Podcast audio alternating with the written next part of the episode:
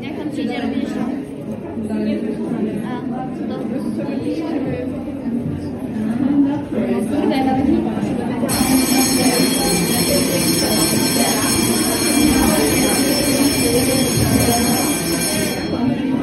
I witamy bardzo serdecznie w kolejnym 253 odcinku podcastu Bezimienny. E, Słuchajcie, dzisiaj, dzisiaj wracamy troszeczkę tak do szkoły. Ja będę nauczycielem, ja mam na imię Krystian i to, e, i to są moi uczniowie, którzy przyszli dzisiaj do mojej klasy. Będzie to Tomek, Cześć wszystkim. Rafał, Cześć, witam, dzień dobry, obecny. Mikołaj, Jestem. Gabi, Jo, jo, jo, dzień dobry. Piotrek, Nie ma. e, Piotrka nie ma, w domu chory. A, Piotrek chory, dobra. E, Gabi, Wojtek, Cześć. Gabi Wojtek? Gabi jest. e, Wojtek też jest, Jacek? Nie ma też. Jacek też nie ma. Jacka też nie ma. No dobra, Michał, Jestem, cześć. e, X Tomek, Jestem, ale proszę pana, mi Mikołaj się rozpycha znowu. Okej, dobra, Mi- Mikołaj, zostaw go tam, e, bo Tomek jest u nas po raz pierwszy, trzeci w tym roku. E, Słowikowski, Słowikowski, gdzie jest Słowikowski? Nie widzę Słowikowskiego, gdzie jest Słowikowski? A, panie profesorze, on w góry pojechał, nie wrócił, niedźwiedzie go zjadły. No, dobra, e, mam nadzieję, że się jakoś, jakoś, e, jakoś e, to ogarnie i, i To będzie nieprawda, miał on dobre sprzedał usprawiedliwienie. laptopa, którego dostał. No dobra, i ostatnim, dwunastą osobą, która dzisiaj powinna się wstawić jest Nikita. Obecny. Obecny, dobra, słuchajcie. E, jak dobrze wiecie, dwa czy trzy, cztery tygodnie temu dałem wam referat do napisania. Chciałem, żebyście mi e, powiedzieli o swoich top trzech najlepszych grach tego roku, które To ogrywaliście. nie było referendum? Jeszcze raz? To nie było referendum? Było, nie, nie, nieważne co to było. Ważne, że mieliście to zrobić, napisać, esej, chuj mnie to obchodzi. Więc e, jedziemy z naszymi top trze, trzema najlepszymi grami w tym roku, które ogrywaliśmy. Nie musicie ich przejść, nie, nie musicie ich nawet ogrywać. Możecie przejść na YouTubie, mam to w dupie. Ważne, żeby mi się esej zgadzał i żeby to ładnie, stylistycznie wyglądało. Więc e, ze względu na to, że... A będzie można poprawiać? E, zobaczymy. Może i będzie można poprawiać. Bez Okej. spiny są drugie terminy, nie? Dokładnie. Bez spiny są drugie terminy. Dobra, e, ze względu na to, że dawno nie słuchałem Wojtka, to Wojtku, Wojtusiu, co masz lam na trzecim miejscu? Och, to panie, tutaj miałem duże, duże rozkminy, dlatego że no jak wszyscy wiecie, ten rok był jakiś taki mega urodzajny. Ja nawet twierdzę, że to jest najlepszy rok dla gamingu, no chyba od dobrych, y, no kilkunastu lat. Mm, Więc ten wybór nie był łatwy. Łatwiej było wybrać pierwsze miejsce niż powiedzmy to drugie i trzecie. I z całego tego, z całej tej menażerii jestem ciekaw, y, co wy powiecie, bo ja pewnie jest szansa, że będę miał troszkę inne typy. Natomiast y, wskazuję tutaj na, y, na Ready or Not, grę, która pojawiła się stosunkowo niedawno w swojej pełnej wersji. Y, Chociaż w zasadzie nie wiem, czy nawet w zeszłym roku już o niej nie napominałem, bo ona we wczesnym dostępie już od jakiegoś czasu przecież funkcjonuje. To jest taki, nie wiem, czy Krystian chyba o tym gadał na odcinku. y, bardzo... Tak, w, w ogóle to, Tomek też nasz o To tym ja, gadał ja, na ja, odcinku i było tak, że e, Tomek, ale przecież już była recenzja na naszym odcinku, a Tomek mówi, nie, przecież ja tego nie ogrywałem i okazuje się, że Wojtek mówił na naszym odcinku o tej grze. E, no, ale teraz wyszła w pełna wersja w tym roku, więc Tak. I to e, całkiem niedawno. To, że wybrałeś. Tak, całkiem, całkiem No, no. niedawno pojawiła się już w wersji 1.0. E, No to może tak e, krótko przypomnę, że to jest gdzieś tam taki duchowy spadkobierca mm, słynnej serii SWOT, a konkretnie prawdopodobnie czwartej części najbardziej. No i chyba jest to najbardziej taka dopracowana, realistyczna mm, i rzeczywiście tutaj, e, że tak powiem, najbardziej chyba odwzorowująca te, te prace tej jednostki specjalnej gra.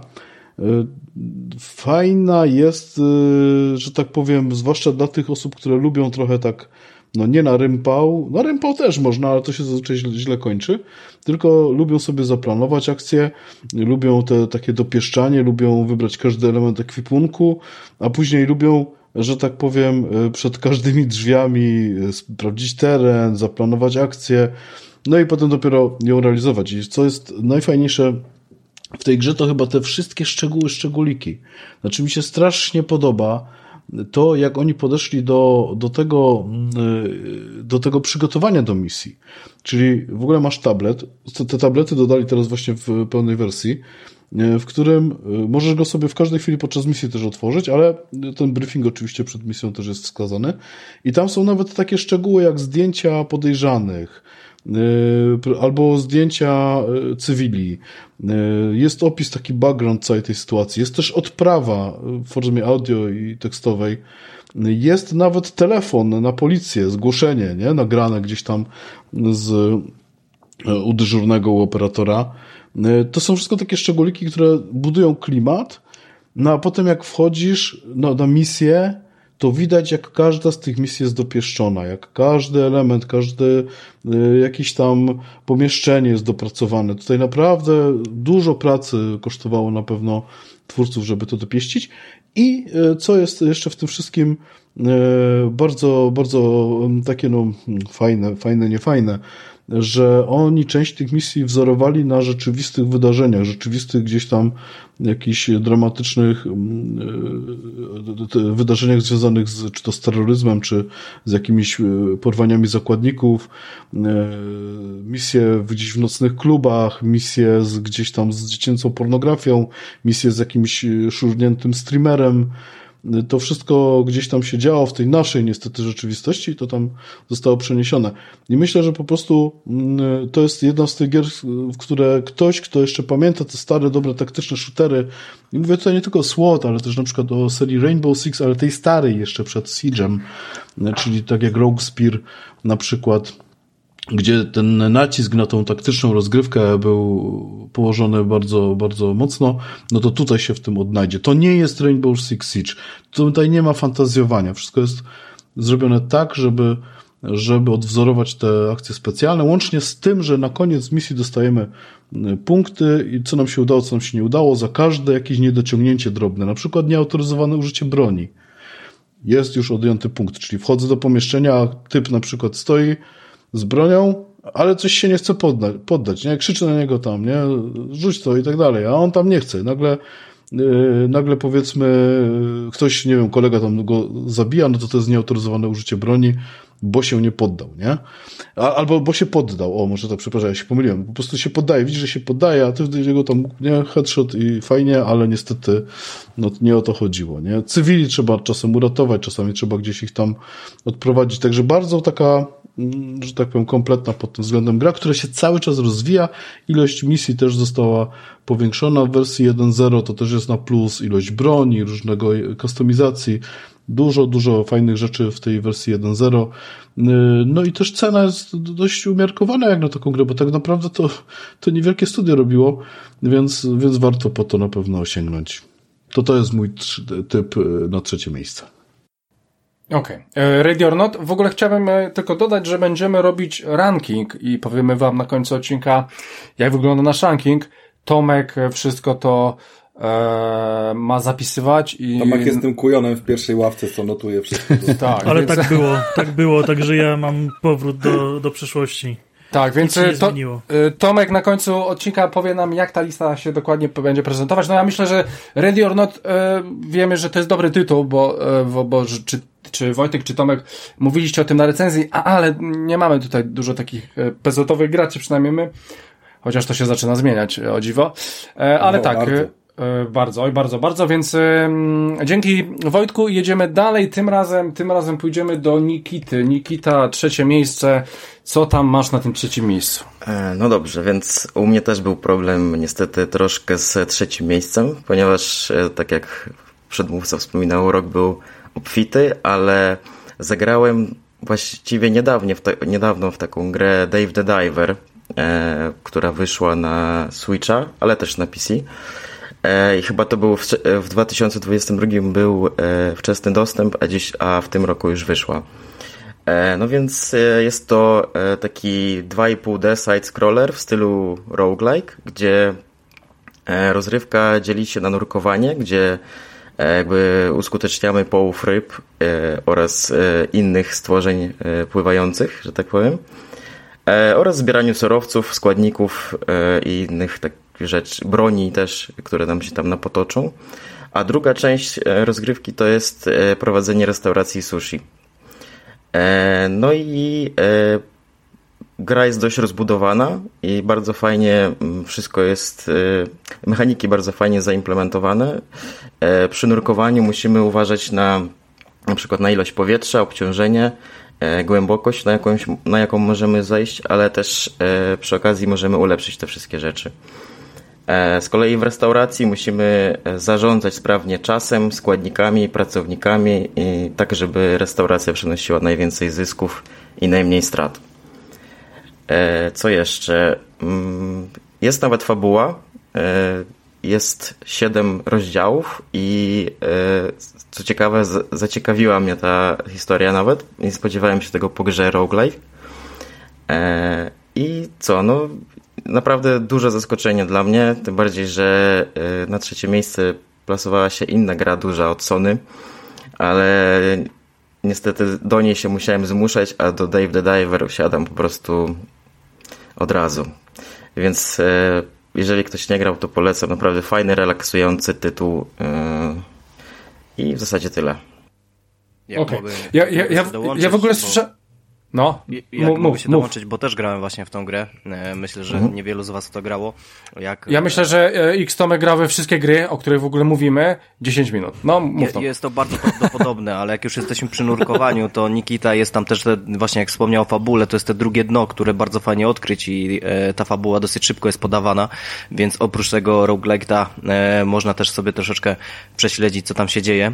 Generalnie ta gra, nie wiem czy kojarzysz Steam World Diga, bo mi się to bardzo kojarzyło właśnie z tą serią, bo te etapy podwodne właśnie miały bardzo wspólnego z tą mechaniką, gdzie się zdobywało coraz to lepszy ekwipunek, który pozwalał coraz to głębiej nurkować, coraz to lepsze e, ryby łowić. E, i nie wiem, czy Nikieta zauważyłeś, ale jest tam bardzo fajna mechanika, że nie można na, na hura e, te wszystkie rybki po prostu zabijać i potem te szczątki wyławiać, tylko zależne jest od tego, jaki sprzęt użyjemy, no to ta e, jakość mięsa, a w sushi wiadomo, mięso jest najważniejsze, też ma znaczenie, więc ja też od siebie bardzo polecam tą grę, bo to Tak, jest taki niby indik, ale wydawany przez Team 17 chyba z tego, co kojarzę, czy Team Nie, nie. Niby indyka, jednak ryba. Mint Rocket to wy, wydaje, ale to jest... E, Wow. Znaczy, wow. Pajopy na pewno będą się, nie, nie dziwcie, dziewięć osób w ostatniej siedzę, więc ja tam wiecie, nie? Ale, ale gra naprawdę, gra naprawdę jest fajna i polecam też od siebie. znaczy, wiem, że... To, Stilo, Stilo, czujesz się przekonany? E, Do Dave the Diver? No. E, tak jakbyś wyciągnął to, że mam też to na trzecim miejscu. E, chyba mogę zacząć w sumie. Czy ktoś jeszcze coś chciał Tak, dodać? chyba- No. Znaczy, ja, ja, ja tylko chciałem, ja, ja tylko chciałem, jak już jesteśmy przy tym tytule, to ten tytuł to jest pixel art, ale e, wiele osób twierdzi, że to jest AAA, więc e, ja jestem, e, jestem ciekaw, czy można to w jakiś sposób obronić, że to faktycznie jest AAA, bo to, bo były też teraz te The Game Award- Awards w tego roku i to walili tam bardzo wysoko jako AAA, że nie Ale jako indyk. wiesz- Podobno wiecie- to robiło bardzo wiecie- dużo osób. Wiecie dlaczego? Bo może to jest, e, bo to jest jakby wydawca Mint Rocket, a, znaczy studio, a wydawca to jest Nexon, taka duża koreańska korporacja, która wydała, która? wydaje takie MMORPG, o których ja nigdy nie słyszałem, ale ma, mają je- jedną z największych sprzedaży jakby ever. E, Więc może dlatego. E, Ale ten pixel art też jest z kolei taki dosyć ostry. Ta grafika jest taka, taka troszeczkę inna niż taki zwyczajny pixel art. Nie wiem, czy tak, też tak e, zauważyliście. Ja jest chciałem tylko powiedzieć, że to prawdopodobnie było najbardziej polskie podsumowanie tej gry, kiedy Tomek powiedział, że w sushi mięso jest najważniejsze. Jakby nie mam więcej pytań. Michael, dobra, więc e, jedź z tym, na czym ty to ogrywałeś? Na Switchu, rozumiem. E, Ja to ogrywałem na komputerze, na platformie Steam. No i tutaj okej. Ten tytuł wziął mnie z zaskoczenia, bo zapewne ci, co słuchali jeszcze odcinków, kiedy ja występowałem w bezimiennym, to znają historię tego, że po prostu boję się głębokich wód i mam fobię przez to i, i nie gram tak, w głębokie wody. Dokładnie Tak, to że. Tak, Było, było. było, było. Nie, przepadam, Buda nie. No, dokładnie, dokładnie. Więc e, stwierdziłem, że zagram sobie w Day the Diver, bo spodobały mi się mechaniki i opinie o tej grze, że było naprawdę dużo e, słychać o tej grze, e, że jest e, ciekawe właśnie rozdzielenie tej jednej części gry, która polega na polowaniu, gdzie wchodzi się w tą wodę, no i tutaj muszę przyznać, że rzeczywiście e, jak się poluje z góry na te małe rybki, to jeszcze tam jest e, mniej więcej, mm, jest spoko, jestem fan, ale jak schodzę już głębiej i podpływają do mnie ryby, które automatycznie mnie atakują, no to już jest taki trochę niepokój. Robi się trochę ciemniej i wiem e, powoli, że e, trochę czasu mi zajmie wyłonienie się, więc już ta, ten, ten strach trochę wchodzi w tej grze, no, mimo że czego, czego się boję, to tylko jest taka kreskówkowa, kreskówkowa gra o, o grubasku, który łowi ryby, no ale jest, e, zaczyna się już e, ciężka logistyka na dole, bo nie dość, że rozwijanie postaci jest bardzo e, szerokie, bo tutaj butle z gazem, e, z tlenem, e, cały skafander czy broń, to wszystko trzeba rozwijać, żeby jak najwięcej zdobyć. No i tutaj też logistyka, czy mm, czy lepiej parę małych rybek wziąć, czy, czy rekina i, i trochę go tam pokroić i wziąć mniej, ale czegoś lepszego, a czy, czy więcej, ale czegoś mniej, więc tutaj się już e, rozpoczyna ta rozkmina.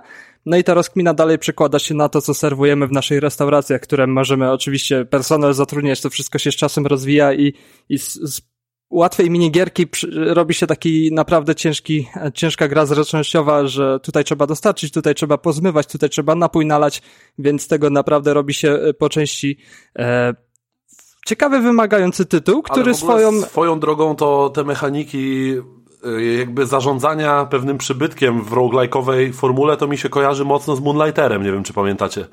Jakby to... Właśnie w Moonlighter, nie grałem w Moonlightera, ale to jest, to jest coś, co naprawdę przykuwa na wiele godzin, że jest ten, e, no jest to bardzo, tutaj upgrade'ujesz, tutaj rozbudowujesz restaurację i o wszystko musisz się starać, więc ta gra jest po prostu tak wielowymiarowa, że, że wciąga jak bagno. Mhm. Ale przez to, że to jednocześnie jest, taki... jest też relaksująca.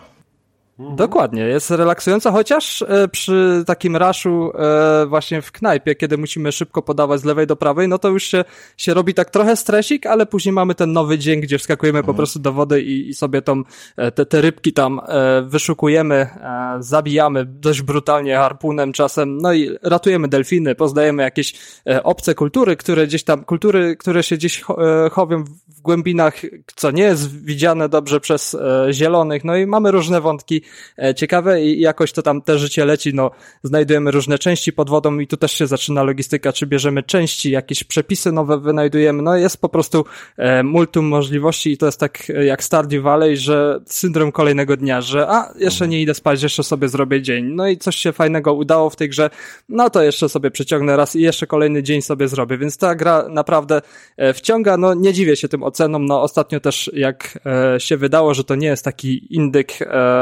że, że małe studyjko, ambitni ludzie, tylko po prostu z wielkiego studia e, to wyszło, no to trochę ta gra e, jest trochę chłodniej przyjmowana, ale mimo wszystko jest to tytuł e, naprawdę godny uwagi, no nie wiem, ostatnio w promocji za 65 zł można było go wyrwać, więc cena jest jak najbardziej spoko. Mm, Fajnie by było, jakby jeszcze wyszło na Xboxa i PlayStation Tak, 5, ale myślę, tak, tak. myślę, że to jest kwestia czasu, bo jednak to jest pieniądze, po które po prostu czekają, więc to tyle o Dave the Diver. No miałem trochę problem wybrać, bo jeszcze Kokun mnie wciągnął e, i chciałem na trzecim miejscu albo Dave the Diver, Diver albo Kokun, no ale wybrałem Dave the Diver.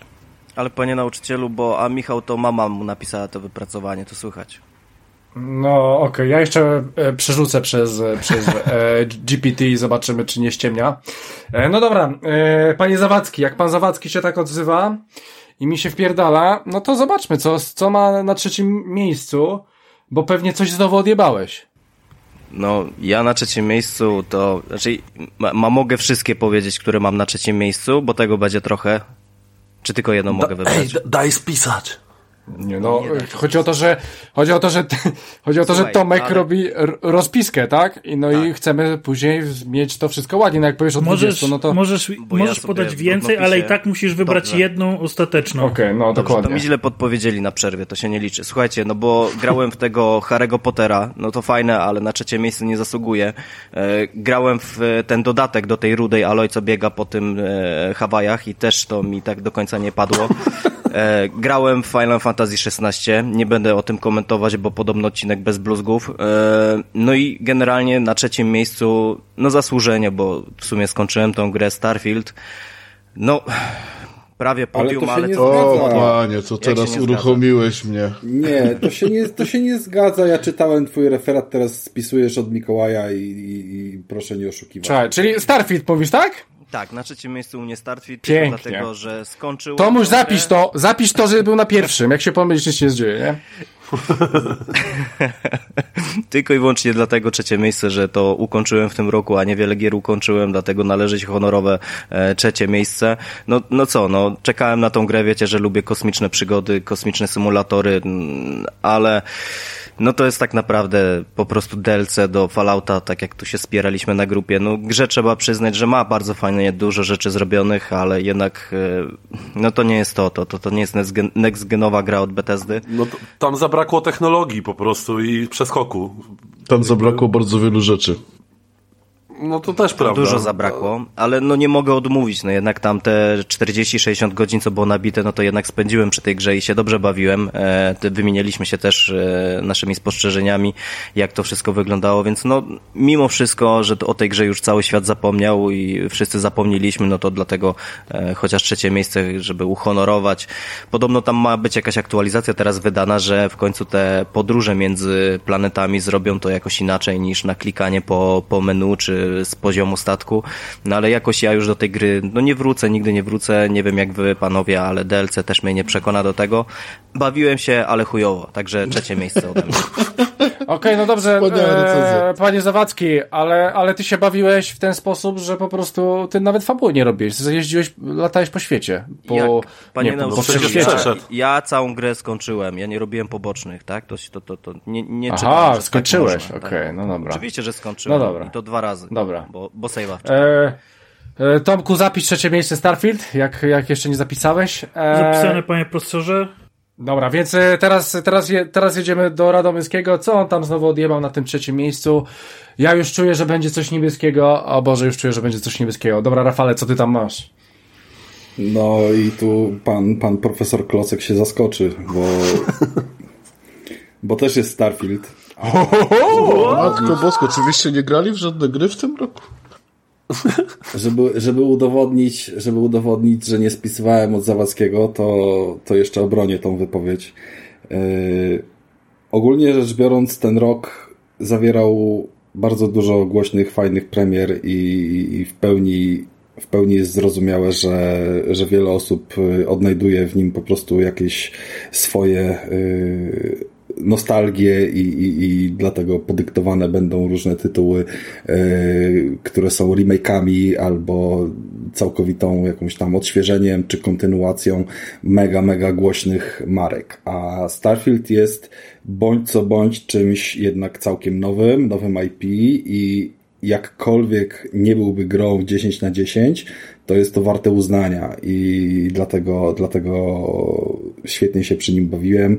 Dał bardzo fajne połączenie klimatu z mnogością różnych mechanik i to mi odpowiadało. Wiem, że mm, wiem, że Zawadzkiego jakby interesem jest ogólnie kosmos i on lubi te gry, gdzie się lata po kosmosie, a tutaj to latanie po kosmosie było zrobione w sposób no na pewno nie tak zaawansowany i dobry jak, jak y, tytuły, które się tylko na tym skupiają. Bardzo dobrze, 2 ale- plus. ale jednocześnie było. Jednocześnie było, można było latać, można było bez wchodzenia do menu sobie wybierać kolejne y, ekrany wczytywania, do których się chcemy teleportować i to dawało jakąś, y, jakąś tam powiedzmy satysfakcję. Można było walczyć w tym kosmosie na żywo, można było wylądować na ziemi, można było robić questy, można było y, zbierać sobie jakby informacje i można było tą grę skończyć po 30 godzinach tak samo dobrze, jak i po 60 albo po 100, dlatego że po prostu ścieżek rozwoju tam jest y, mnóstwo. I, i to, co mi daje jakąś taką dziwną satysfakcję, to jest fakt, że ja tą grę też przeszedłem. Jednocześnie nie skończyłem wątków pobocznych, które są równie rozbudowane i równie ciekawe, więc jest to dla mnie tytuł, do którego wrócę. A ja lubię takie tytuły, do których mogę wrócić i to nie po to, żeby robić jeszcze raz to samo, tylko że jakaś tam jeszcze część historii yy, na mnie czeka, że ten świat sobie dalej tam istnieje, tylko ja po prostu od niego na chwilę odszedłem i po jakimś czasie wrócę. Od jeśli, strony jeśli technicznej- mógłbym coś dodać tak na szybko do, do tego, że właściwie... To zależy, czy masz to w swoich topkach, czy nie. Znaczy, b- no, ty mi, ty mi tutaj, nie tutaj, nie wyciągaj ze mnie informacji. Ja tylko chciałem powiedzieć w sumie, że jestem w stanie zrozumieć te, te trzecie miejsca dla Starfielda z tego względu, że y, powiedziałbym, że praktycznie każdy element tej gry jest przez jakąś inną grę robiony lepiej, ale żadna z tych gier nie robi tego wszystkiego naraz. I Dokładnie, i, to jest tego typu klimat. i, i, I za to jakby według mnie należy się temu Starfieldowi jakieś uhonorowanie, chociaż w moim top 3, zaspoileruję, go nie będzie. O! To, O to ja powiem szczerze, Poza że tym- gdybyśmy robili odcinek top 3 rozczarowań albo gier, które e, były rozsmarowane mówiąc klasykiem, jak e, zbyt mała ilość masła na zbyt wielkiej kromce chleba, to właśnie tam by się znalazł u mnie. Starfield, ale mimo wszystko, no to jest fajne, no na tym to polega, tak, że jednym się To to, jest podoba. gra, która bardzo nie, nie. polaryzuje. Tak, tak, tak. To jest gra, która bardzo polaryzuje i w moim odczuciu, jak śledzę całą branżę, polaryzacja w, jest tutaj bardzo zbliżona do tego, co spotkało Cyberpunka.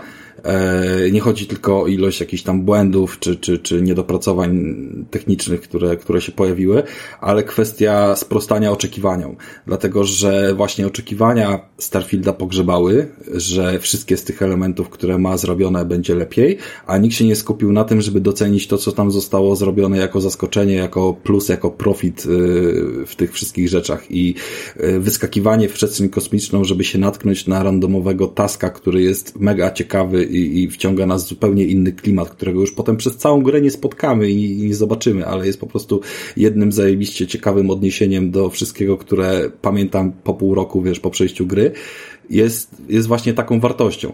Tak samo było w Cyberpunku. On jakby w, w swojej codzienności był oceniany przez, przez kasztanowe przeniesienia na konsolę, przez mnogość błędów i tak dalej. Ale jednocześnie, patrzą- stary, jak dla mnie Cyberpunk, jeśli chodzi o warstwę narracyjną, był absolutnie przełomowy pod wieloma względami. Oczywiście, Jakby- oczywiście, że tak, tylko nie brakowało głosów, które narzekały, że nie jest GTA w No, przyszłości. ale tak? nie miał I być Dopiero, nigdy. I dopiero po trzech latach doszły, doszły taski, jakby questy, które spowodowały, że e, te wszystkie update'y, patche i tak dalej, e, nawet nawet nie zdążyli z DLC, tylko dopiero po DLC dodali kolejnego patcha, który e, jeszcze bardziej pościgi samochodowe i walkę z policją wykręca na inny poziom. I dzisiaj to jest zupełnie inny poziom niż, niż był kiedyś, jeżeli chodzi o tą walkę.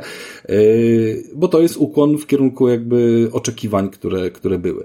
Ale nie o Cyberpunku mieliśmy mówić, tylko o Starfieldzie.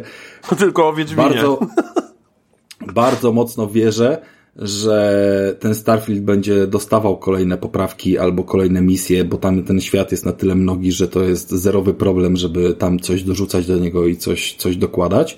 E, żeby mieć wcześniejszy dostęp, jak był hype, to sobie dokupiliśmy wersję premium, więc być może coś wpadnie w gratisie.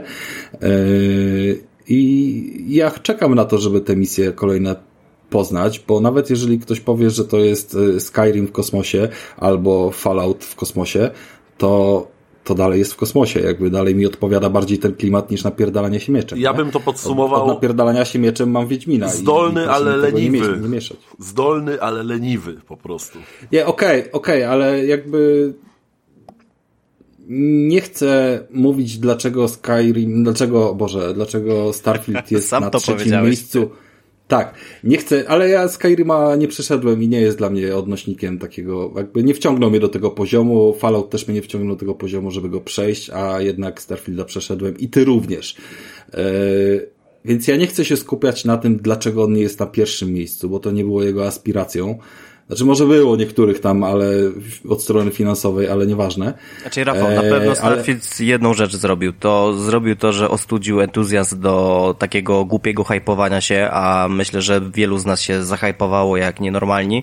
E, I nauczka dla mnie po prostu w świetle przyszłych Elder Scrollsów, które mają wyjść, żeby już takiego hypu nie łapać. Więc to trzeba przyznać Starfieldowi. Znaczy wiesz co, Zrobił nawet dobrze. nie chodzi o Elder Scrollsy. Jeżeli chodzi o tą kwestię, którą poruszasz, ja już kończę i to jest ostatnie zamykające zdanie, e, to po prostu jest nauczka dla nas, że nie twórzmy sobie tych oczekiwań w głowie, tylko, tylko czekajmy na gotowca i zobaczmy, co, co on dostarczy, bo to może być coś innego, ale jakby nie patrzeć też ciekawego i fajnego i, i, i skrywać jakąś tam dobroć w sobie, a, a nie na zasadzie, że obrażę się, bo to nie jest y, elit Dangerous z opcją wychodzenia i strzelania, nie? Y, czy, czy, czy coś w tym stylu. Albo Cyberpunk nie jest GTA w przyszłości. No, dobra. E, to panie Radomyski, jakbym miał tylko ocenić pański esej po top 3, trzecim miejscu to by była chyba piątka z plusem, ale wiemy, że, że pan popisze się później czymś gorszym w związku z tym. Na razie się wstrzymuje. Faktem jest, że bardzo podoba mi się pańskie piąte, boże piąte, trzecie miejsce i przejdźmy teraz do mnie. Dobra, więc słuchajcie, jeżeli chodzi o mnie i o moje topki, e, to powiem wam szczerze, że nie było killera w tym roku dla mnie, przynajmniej tak, tak widzę. Było bardzo dużo dobrych gier, to faktycznie trzeba przyznać. Było w co grać, nie można powiedzieć, że nie było w co grać. Tak jak Wojtek zresztą powiedział, to jest najlepszy rok od, od lat, może od nastu lat i trzeba się z tym zgodzić. E, więc te tytuły e, były świetne. Naprawdę było w co grać. Nie oszukujmy się, było w co grać. Ja jeszcze nadrabiam różne tytuły, ale wiecie, że do mainstream za bardzo nie patrzę. E, I słuchajcie, ja nie miałem, nie, miałem problemu z pierwszym miejscem raczej, miałem problem z trzecim miejscem, bo tak na tą trójeczkę to bym wstawił parę tytułów. E, powiem wam, co się na nim nie znalazło. Nie znalazło się na nim e, Jedi Survivor. Eee, wydaje, to jest najlepsza kontynuacja, jaką od lat widziałem, żeby z jedynki, z pierwszej części do drugiej zrobić tak ogromny przeskok, żeby to tak zajebiście wyglądało. I tylko dlatego, że Star Wars nie jest moim największym, najbardziej, naj, naj, najkochańszym uniwersum, i dlatego nie znalazł się na trzecim miejscu, aczkolwiek uważam, że to jest zajebista gra i to jest świetna gra i ja byłem dosyć świeżo po jedynce i ta dwójka to naprawdę był przeskok, nawet bym powiedział generacyjny w całej mechanice gry i w ogóle w całej grze. E, tak. E, Na trzecim miejscu jeszcze myślałem, że być może mógłby być to Final 16. To jest moje pierwsze spotkanie z Finalem. Ale mam wrażenie, że ta gra trwa o połowę za długo. Ja miałem wrażenie, że pięć razy walczę z ostatnim bossem. E, I tam, e, tam po tym jak początek, te pierwsze 5, 10, 15, 20 godzin było przepięknych. Boże, jaka ta gra jest kurwa zajebista. Ło! Graficznie w ogóle ze wszystkim. Tak później miałem wrażenie, że gdzieś się pogubiło, a mnie a ja już zaczynałem się troszeczkę nudzić i chciałem po prostu to dobić, żeby wysłać grę. Faktem jest, że Final mógłby się trafić na trzecim miejscu, ale na trzecim miejscu trafia się zupełnie coś innego. Trafia się coś, co po prostu jest dla mnie rewelacyjne i zajebiste, czyli Like a Dragon Ishin. E, czyli, w, e, czyli e, można powiedzieć sp, spin-off na pewno, ale remake, e, remake starej gry z 2014 roku, nie powiem jaka, jak się nazywa, e, czyli Ishin, mamy XIX wiek samuraj, e, samurajowie i po prostu e, chodzimy naszym głównym bohaterem, wzorowanym na faktycznie żyjącej osobie w tamtych czasach. E, no i rozwiązujemy pewnego rodzaju e, tam śledztwo, w sumie prowadzimy. E, nasz ojciec umarł, e, zabił go, zabiła go osoba, która używa pewnego rodzaju stylu, jeżeli chodzi o samuraje, walkę mieczem i my szukamy tej osoby, kto to tak na dobrą sprawę e, zajebał nam ojca. E, mały spoiler, w połowie gry dowiadujemy się, kto to był, ale gra się nie kończy. I właśnie to, co się dzieje w tej grze, jak została poprowadzona fabuła i w ogóle dla mnie róbcie z tego naprawdę dobry serial, bo to będzie się kleiło. Rewelacyjny klimat, samuraje, walki mieczem, świetny system walki i te questy, o których mówiłem Mikołajowi, czyli rozmawiamy, e, e, jest babka gdzieś tam na uboczu, mówi, e, nie chcę, nikt, nikt, nikt nie chce ze mną gadać, nikt nie chce ze mną gadać. No dobra, podchodzicie do niej, gadacie z nią, bierzecie quest, że gadacie z nią i ona przez 10 minut opowiada wam takie głupoty, że to że o jakiejś szkole, o tym, z kim chodziła do szkoły, że tutaj sąsiad jego, to, to w ogóle macie to w dupie i animacja tego jest taka w dupie kompletna, i na końcu zadaję wam pytania, no, czy ją słuchaliście? I tego typu questów, tego typu smaczek To w trochę tej tak jak jest ty, dużo. Krystian. Trochę tak jak ja, no że- żebyś wiedział, że trochę tak jak ja. Więc słuchajcie, Ishin oczarował mnie swoim klimatem, ale, ale takim naprawdę czymś nowym, czymś świeżym, spojrzeniem na zupełnie coś innego. I być może w starych Jakuzach było to samo, jednak ja, to jest moje top 3, ja wszedłem w Ishina i w serię Like a Dragon tak mocniej w sumie teraz, niedawno, i to, jaka świeżość wybiła z tego tytułu, spowodowała, że to musi być na trzecim miejscu. Bawiłem się rewelacyjnie, przeszedłem tą grę ze względu na rewelacyjną fabułę Ale w ogóle i na, znamienne- na pewno do tego wrócę. Znamienne No. jest to, że mówisz, że świeżość wybiła z tytułu z 2014 roku de facto, nie? Tutaj pamiętam, De facto tak. De facto w remaster. Tam Dokładnie tak, dokładnie tak. Ale ja po prostu bawiłem się przy tym świetnie i po prostu cały klimat i tego wszystkiego. Rewelacja. Polecam, jeżeli ktoś chce wjechać w Like a Dragon, w serię Yakuza, niech zaczyna w, od Ishina, bo to jest spin-off. Nie łączy się z niczym, ma swoją fajną historię. e, W połowie, e, w połowie na faktach, e, ale jest to dla mnie przynajmniej powieść świeżości, a questy, w których, nie wiem, uczymy dzieci geografii, albo po prostu, e, już, już nie pamiętam w sumie tych questów, ale po prostu było tego bardzo dużo. Tytuł ogrywałem prawie rok temu, więc jak najbardziej polecam. Jest to rewelacja. Ja na pewno chcę to wycalować, e, wycalakować, więc, e, więc do tego wrócę. E, dobra, więc e, Panie profesorze, to będzie na zaliczeniu, czy nie? to będzie na zaliczeniu i mam nadzieję, że e, słuchałeś dokładnie tego, co mówiłem. E, dobra, więc e, bardzo dobrze, Tomku, robisz tutaj klimat jako jedyny, bardzo fajnie i lećmy do naszej płci pięknej, bym powiedział, czyli jedynej kobiety na naszym podcaście, czyli Gabi. E, co nam przygotowałaś dzisiaj? Co za, co za referat nam dzisiaj skonstruowałaś? Co jest na twoim trzecim miejscu? O Jezu, powiem wam, że to był bardzo trudny wybór, ponieważ ten rok naprawdę miał mnóstwo dobrych tytułów i trudno po prostu było wybrać coś konkretnego. E, Ale zdecydowałam się na taką niszową grę, która miała swoją premierę pod koniec listopada E, i nazywa się Pixel Cafe. E, Jest to tytuł od studia Baltoro Games. Jeżeli miałabym opowiedzieć tak w skrócie, o czym to jest, to jest po prostu opowieść o młodej dziewczynie, młodym człowieku, który stara odnaleźć się w życiu. Tak po prostu. E, Ta gra podnosi problemy mm, młodej osoby próbującej wbić się w rynek i znaleźć swoje miejsce w świecie.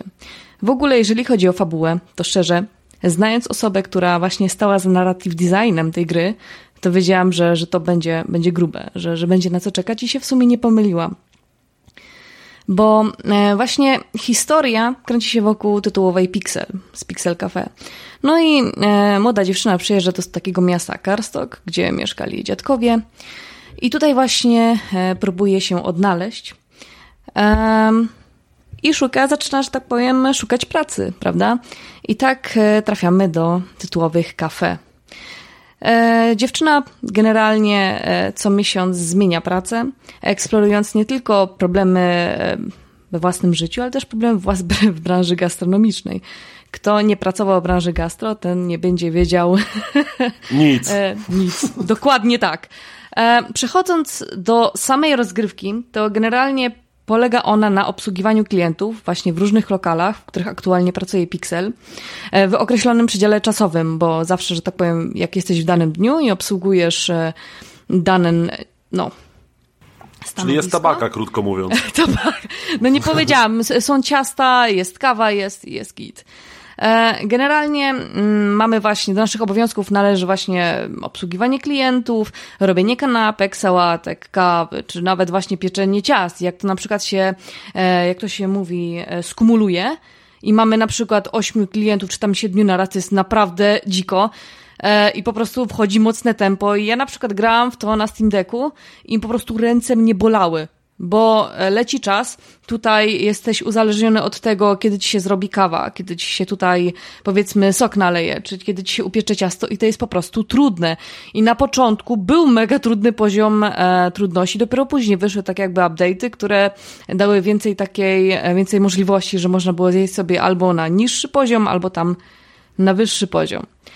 E, no i generalnie, jeżeli chodzi też e, o samą rozgrywkę, to mamy właśnie te poziomy, odkrywanie nowych map e, i mamy coraz bardziej urozmaicone menu, czyli tak jakby dostajemy coraz więcej rzeczy, które robimy pracując na danym stanowisku. No i teraz tak, mamy taki time management, bo musimy się zmieścić w danym czasie. I to jest w ogóle w stylu takim, takim visual novel pikselowym visual novel. W ogóle fantastycznie jest to wizualne i wielkie kudosy dla osoby, która stała, która stała za grafiką. Ale co najbardziej mnie rozbraja, że mm, właśnie historia, która nie tylko pokazuje problem młodego człowieka, ale też jak istotne są relacje rodzinne i jak drobne gesty potrafią tak jakby zaważyć na przyszłości.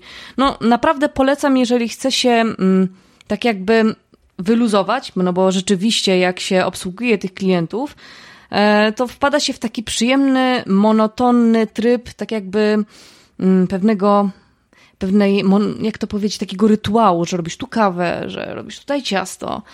E, I to jest fajne.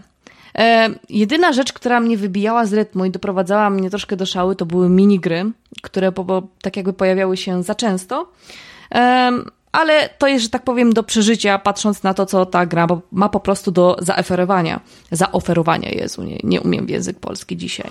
A powiedz mi, Gabi, yy, no? na co to wyszło? To można tylko na PC slash Steam Decku grać, czy na innych platformach również? Może na Steam Decku, może na konsolkach, można na y, komputerze, z tego co widzę. Okay. Ja osobiście grałam na Steam Decku. Opowiem wam, że musiałam się przyzwyczaić do to, to cię ustawienia tego... od Steam Decka, a nie od gry. Tak, tak, no bo ja mam dosyć małe dłonie. Generalnie e, ja noszę rzeczy, jeżeli chodzi o dłonie. Nie wiem, jak miałam 12 lat, to rękawiczki, jak miałam 12 lat, nadal tam nie pasują, więc coś jest na rzeczy. No, dosłownie mam ręce Liliputa. E, mogłabym, nie wiem, ja generalnie bawię się w malowanie figurek, więc zawsze, że tak powiem, mogę dokładnie to wszystko ładnie malować, po prostu mam takie małe dłonie.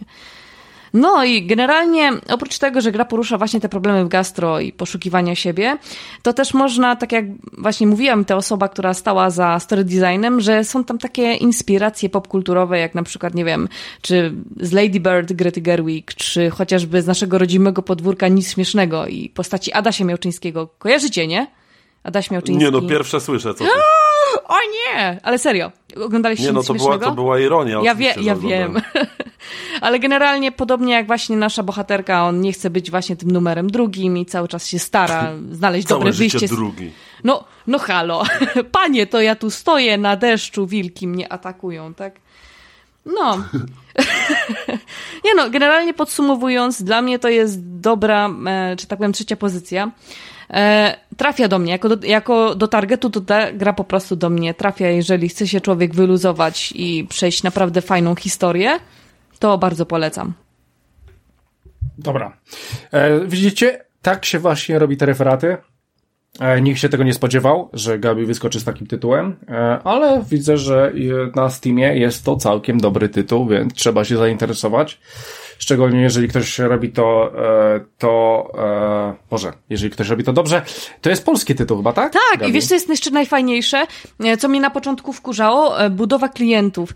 Jest na przykład tak zbudowany NPC, klient, który jest niecierpliwy, i po prostu jak nie dostarczysz mu zamówienia w konkretnym czasie, on po prostu wali ci w kontuar i znika ci całe jedzenie i musisz to robić jeszcze raz. I to jest najśmieszniejsze, jak robisz jego jedzenie i nie trafisz i on się wkurzy i zniszczy ci to jedzenie, to musisz je robić A czy da, jeszcze się, raz. czy da się mu do ciasta dorzucić na przykład z pół kilo jalapeno, żeby go ukarać? A nie wiem, ale, ale fajna by była taka opcja.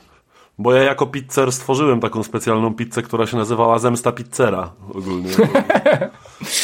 E, podoba mi się. A, albo dać dużo rukoli. Nie znoszę o, Nie no, ej, rukola jest zajebista. Wypraszam sobie. Rukola to jest moje top 3 we e, je, Jestem za, a nawet przeciw.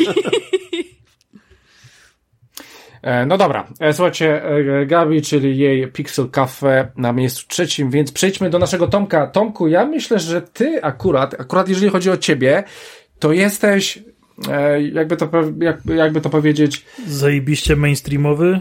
e, zajebiście mainstreamowy, ale jesteś... E, Hipsterem. E, e, tak, jesteś za szybkim sterem, aczkolwiek wiem, jakie dwa tytuły będą na twojej topce. Nie wiem tego trzeciego. Ciekawe, czy na tym trzecim będzie to, co nie wiem.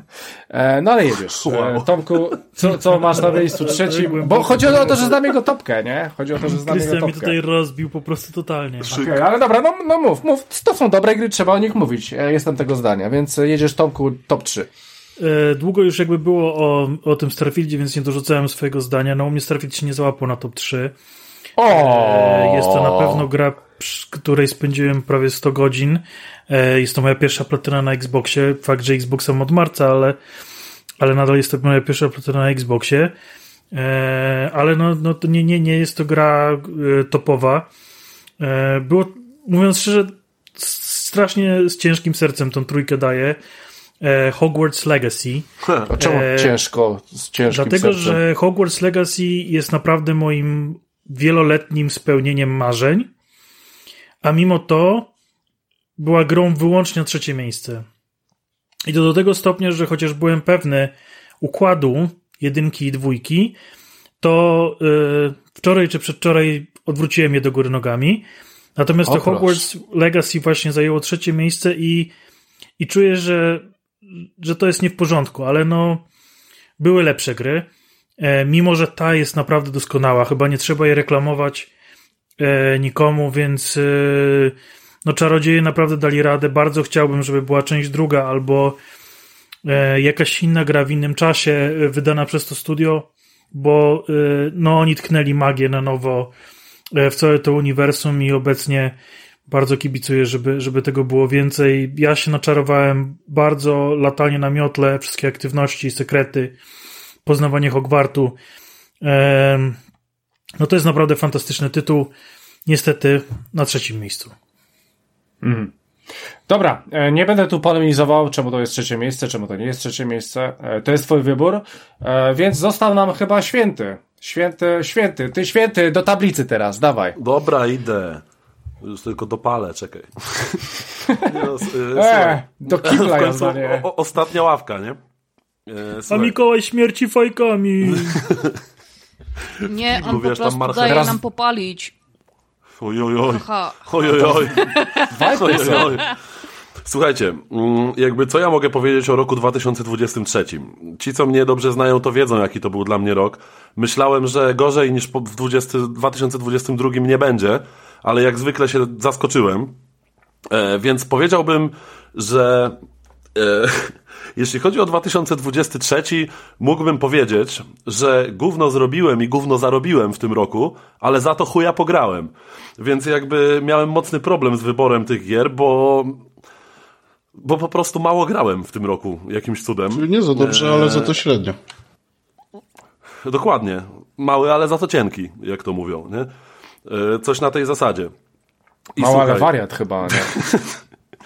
Słuchajcie, jakby ja trochę tutaj spapuguję e, Tomka, bo dokładnie również na trzecim miejscu u mnie ląduje Hogwarts Legacy.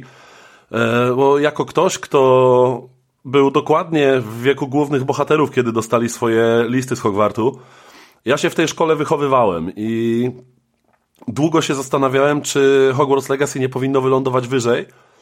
No ale to po prostu nie jest gra, która powinna być grą roku, chociaż dla mnie jest jedną z najlepszych gier ogólnie po prostu, bo bo po prostu twórcom udało się przywrócić mnie do tego momentu, kiedy miałem 11-12 lat i z wypiekami na twarzy czytałem yy, kolejne części Harego z każdym kolejnym rokiem i dorastałem z tymi bohaterami. Ja dosłownie dorastałem w tej szkole i możliwość zwiedzenia tej szkoły w takim stylu, jak udało się zrobić to właśnie twórcom Hogwarts Legacy, czyli Avalanche Studios.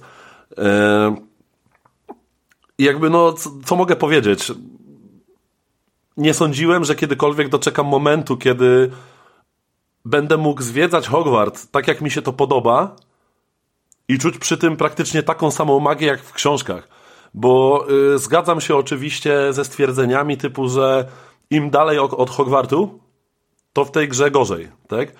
ale za to ten Hogwart, to jakby gęstość tego, tej szkoły, to ile mogłem tam zrobić? Zwyczajne zwiedzanie tych korytarzy, przechadzanie się nimi pomiędzy jakimiś tam fabularnie uzas- uzasadnionymi lekcjami, to było dla mnie coś absolutnie magicznego i, i po Like prostu ta gra zasługuje. Magicznego. Dosłownie, dosłownie. Bo oni tchnęli po prostu na nową magię w ten świat i moja gocha po prostu śmiała się ze mnie, jak, jak ja z każdą kolejną godziną po raz kolejny podskakiwałem na fotelu jak dziecko i, i pokazywałem po prostu palcem na telewizor. Mówię, ty, ty widzisz, widzisz, to jest E, to, jak to Leonardo książki. DiCaprio, No, nie? tak, tak, to był dokładnie ten mem z Leonardo DiCaprio siedzącym, pokazującym na telewizor po prostu. I, Oj, to ty musisz zwyczajnie... grę zobaczyć na Nintendo Switchu, tam będzie więcej memów i będziesz mógł więcej rzeczy pokazywać, chociaż w sumie ty lubisz więc... na, na, na Nintendo Switchu wszystko jest magiczne, jakby tam, tam wyobraźnia musi działać, stary. E, No w każdym razie, no co mogę więcej powiedzieć, no to jest gra powiedzmy gameplayowo między 7 a 8 na 10, ale jednocześnie jest grą 10 na 10, bo bo po prostu Hogwart jest, A jest tam pewnie- absolutnie A niesamowity. pewnie zwłaszcza dla fanów tego uniwersum, nie? To musi być taki must. Tak, tak, tak, ale to ja właśnie mówię to z perspektywy fana, bo gdybym nie był fanem, prawdopodobnie ta gra nie byłaby nawet w top 5 yy, tych moich gier roku, tak? Tak mnie naszła Ale- myśl, że zamiast No, no. sowy z listem dostałbyś gołębia, gołą, gołąbia, gołębia. Który by mi nasrał Tak. na łeb na ten 2023 rok. Ale w każdym razie, no co mogę więcej powiedzieć? Ja po prostu zwiedzałem z wypiekami na twarzy Hogwart, odkrywałem kolejne miejsca, kolejne przejścia i, i kocham tę grę po prostu całym moim serduszkiem i nadal czekam na mój list z Hogwartu. Tak, ja, dobra? ja się na szybkiego wtrącę, bo generalnie jesteście fanami Harry'ego Pottera w, w, w większej ilości. Rafał na pewno, Krystian pewnie też coś tam magii poczęstował się, ale ja kompletnie włączając tą grę nie wiedziałem nic o tym świecie, co chłopacy mieli za mnie wielką bekę, jak ja po prostu do mnie jakieś tam a, a, Akra Barara i w ogóle i oni wiedzieli o co chodzi. Allahu Ja- Akbar. No, coś takiego. I, powiem wam szczerze, że mnie, u tej, mnie w tej grze właśnie trzymało to, że poznawałem ten świat, poznawałem to wszystko, bo gameplay, gameplay i mechanika to po prostu no, no średniak jak nie wiem co, ale mnie z kolei Mhm. właśnie jako nie fana Harry'ego Pottera przy tej grze przez większą część trzymał właśnie ten klimat, te, ten, ten lore, to wszystko. Do Tak, ale zauważ, że nawet głupie znajdźki typu strony te z dziennika, z których się mogłeś dowiedzieć po prostu w, w krótkich formułkach multum rzeczy o tym świecie i jednocześnie zainteresować się nim. No tak, i, i właśnie dzięki tej grze e, z rodziną zrobiliśmy sobie seans wszystkich, e, wszystkich e, części Harry'ego Pottera. Została nam ostatnia ta insygnia, czy jakoś tam ten druga część. To nam jeszcze tego Mhm. Zostało. no. Jak to z kolei już oglądałem, to, to wiecie, to ten mem z DiCaprio, co na kanapie wychodzi i tak się prostuje i palcem, o, o, o, to znam, znam to, nie? I to właśnie był ten efekt, dlatego to mm, mówicie Tylko z pozycji odwrotny. fanów Harego, a ja mówię z pozycji właśnie nie Harry'ego Pottera, e, Harry'ego Pottera maniaka, czy jak wy tam się nazywacie. I też właśnie ten klimat mnie wciągnął do gry, nie? Bardzo ładnie. Dobra, e, to, był, e, to była topka trzecie miejsce Mikołaja. E, Czy my wiemy, co Jacek chciałby nam powiedzieć? Proxy, Rafał? jak przy stole. No ja na przykład nie wiem. Jacek Rafał chory. chyba wyszedł, to może ja powiem. Rafał się E, już pewnie. Jacek, Nie, ja na- jestem, tylko mikrofon wyciszyłem, proszę mnie nie skreślać. Okej, to zostawiam. Dobrze. E, Jacek mi wysłał, panie E, profesorze, bo pracę swoją Słabo cię słyszałem, Mikoła, e, ten, Rafał. Czemu? Jak to możliwe? Przecież E- wszystko jest normalnie. Dajesz, Rafał, dajesz, ja- dajesz, do- dajesz, Dobrze, dajesz. dobrze, Daję. słuchać. To Krystian coś popsuł. Panie profesorze, panu myje uszy i pan wróci. Dobra, okej. Uszy się tak myje, a nie trzepią wannę. Dobra, y, to co teraz zrobił pan profesor Krystian było najgłupszą rzeczą, jaką mógł zrobić, dlatego że ja świadomie nie wrzuciłem Spidermana w topkę, bo Jacka topka to jest właśnie to. Spider-Man 2 na trzecim miejscu. E, dobra, więc Spider-Man 2 na trzecim miejscu i mamy jeszcze e, dwie osoby, czyli mamy Ma Michaela i mamy Piotrka, których nie ma. E, słuchajcie, Michael i Piotrek dali egzekwo e, po Remnancie 2 na trzecim miejscu. Tomku, zapisz to. E, zapisane już dawno, panie profesorze. Dobrze, okej. Dobra, słuchajcie, jedziemy z drugim miejscem. E, drugie miejsce, drugie miejsce będziemy Bo panie zaczynać. profesorze, bo oni mi to wysłali na Librusie wcześniej i ja wszystko mam. Bardzo, bardzo, bardzo ładnie, bardzo ładnie. Ja myślę, że ja, ja myślę, że dostaniesz plusa za to dzisiaj, że, że wiesz więcej niż wszyscy Teraz, inni wiedzą. teraz Tomek powinien dostać taką mokrą, mokrym kawałkiem wyrzutem kartki przez długopis w tył głowy za to. Okej. E, Dobra, słuchajcie. E, drugie miejsce. Drugie miejsce, ja zacznę z drugim miejscem, żebyście później mogli rozwinąć skrzydła. Akurat drugie miejsce u mnie to nie był problem. Słuchajcie, powiem teraz o grze, która trafiła na moje drugie miejsce. To jest gra, która wyszła w tym roku i która ze mną zostanie na przyszły rok na pewno. I być może na, na, na 2025, kto wie. E, Faktem jest, że to jest e, gra, która troszeczkę rozpaliła u mnie mm, pewien pierwiastek, który w sumie dawno, dawno nie czułem i nie miałem, e, nie miałem jakiegoś zacięcia w coś takiego wchodzić. Więc tym razem na drugim miejscu mnie będzie Mortal Kombat. Mortal Kombat 1 dokładnie, czyli mamy reset kompletny całego uniwersum i wjeżdżamy e, z Mortal Kombat. E, Słuchajcie, no dla mnie to jest e, tytuł rewelacyjny, robię inwazję, trzeci sezon teraz wjechał, mamy, mamy rewelacyjnego Omnimena z The Invincible, zaraz wjeżdża Homelander z The Boys, czy Peacemaker, więc e, no chłop, chłopaki, chłopaki starają się, żeby, żeby to było troszeczkę mainstreamowe. Mi to nie przeszkadza.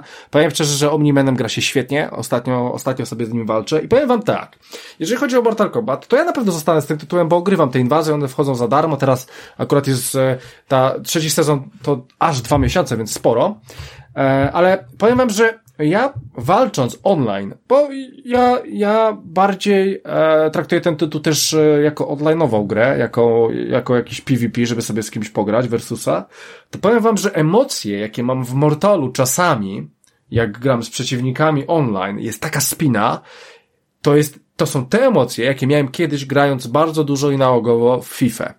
Tylko, że żeby grać w FIFA, trzeba troszeczkę poświęcić czasu, pieniędzy, bardzo często pieniędzy i nie zawsze w tych 15-minutowych meczach online są te emocje. Bo często też się wkurwiamy na samą grę. Przynajmniej tak jest w FIFA. Natomiast w Mortal Kombat mamy versusy 1 na 1, trwające po minutę, dwie, trzy i to są te same emocje, ale jeszcze bardziej tak, tak, ach, jest, jest po prostu gęściej i, i jest to w punkt. Więc FIFA poszła się jebać i Mortal Kombat pięknie mi to zastępuje. Ja zawsze byłem fanem Mortal Kombat, bardzo, e, bardzo nie podobało mi się to, że nie ograłem poprzedniej części, natomiast tutaj się wrzuciłem w wir Mortala i po prostu dla mnie rewelacja.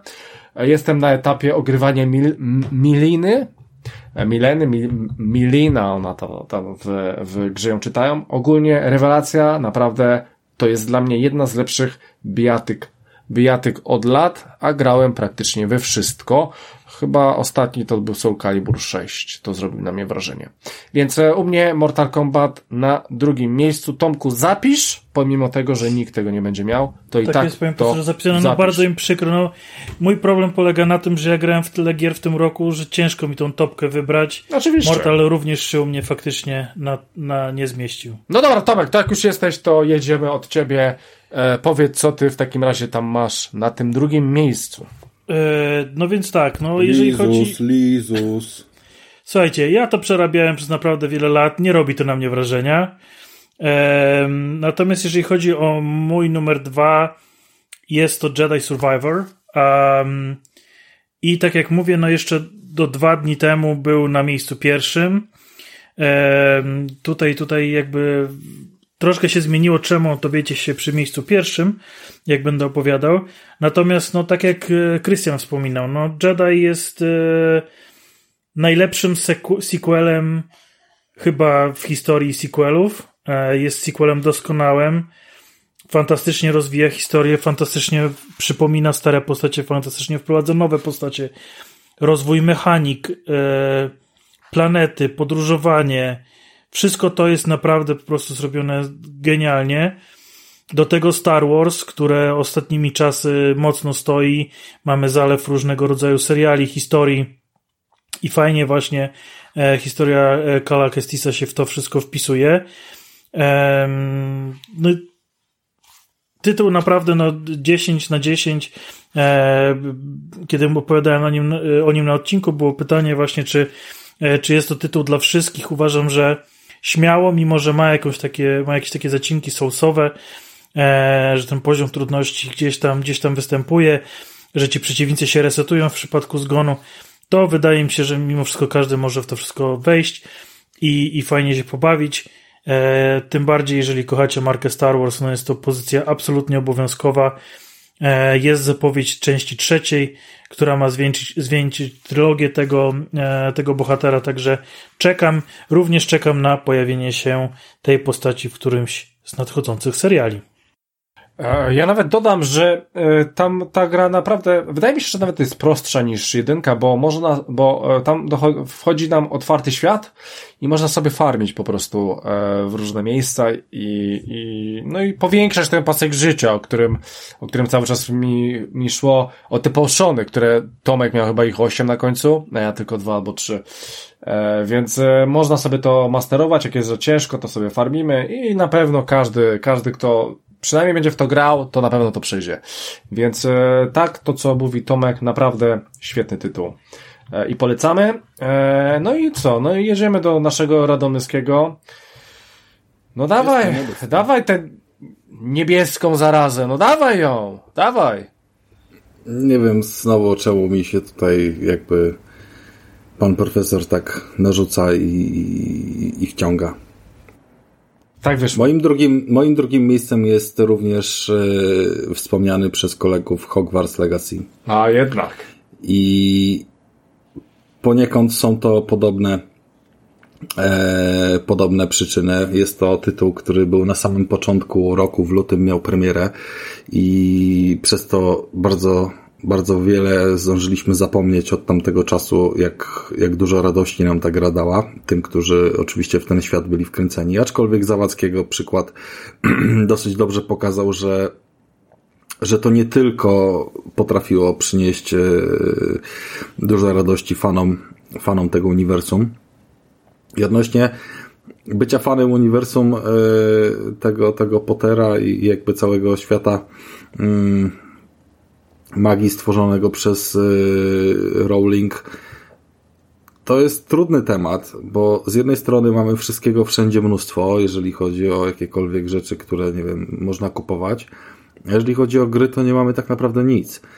Jeżeli spojrzymy sobie na uniwersum Star Warsowe, to dostajemy trzy seriale rocznie, dwie gry rocznie i w ogóle jakby już, już nawet się gubimy w tym, a tu jakiś Jedi, a tam był Battlefront, a tam jeszcze coś zapowiedzieli i nad wszystkim się każdy po prostu staje, wiecie, ekipa pięciu dookoła, yy, tak jak na tym słynnym memie, żeby się poznęcać nad tytułem i cieszyć, jak, jak on po prostu jest fajny, bo kolejny ze Star Warsów. A, a tutaj kompletnie w kwestii gier jest to niestety pominięte od wielu, wielu lat. E, poza tym, że na premierę gdzieś tam wychodziły jakieś stare klopsy.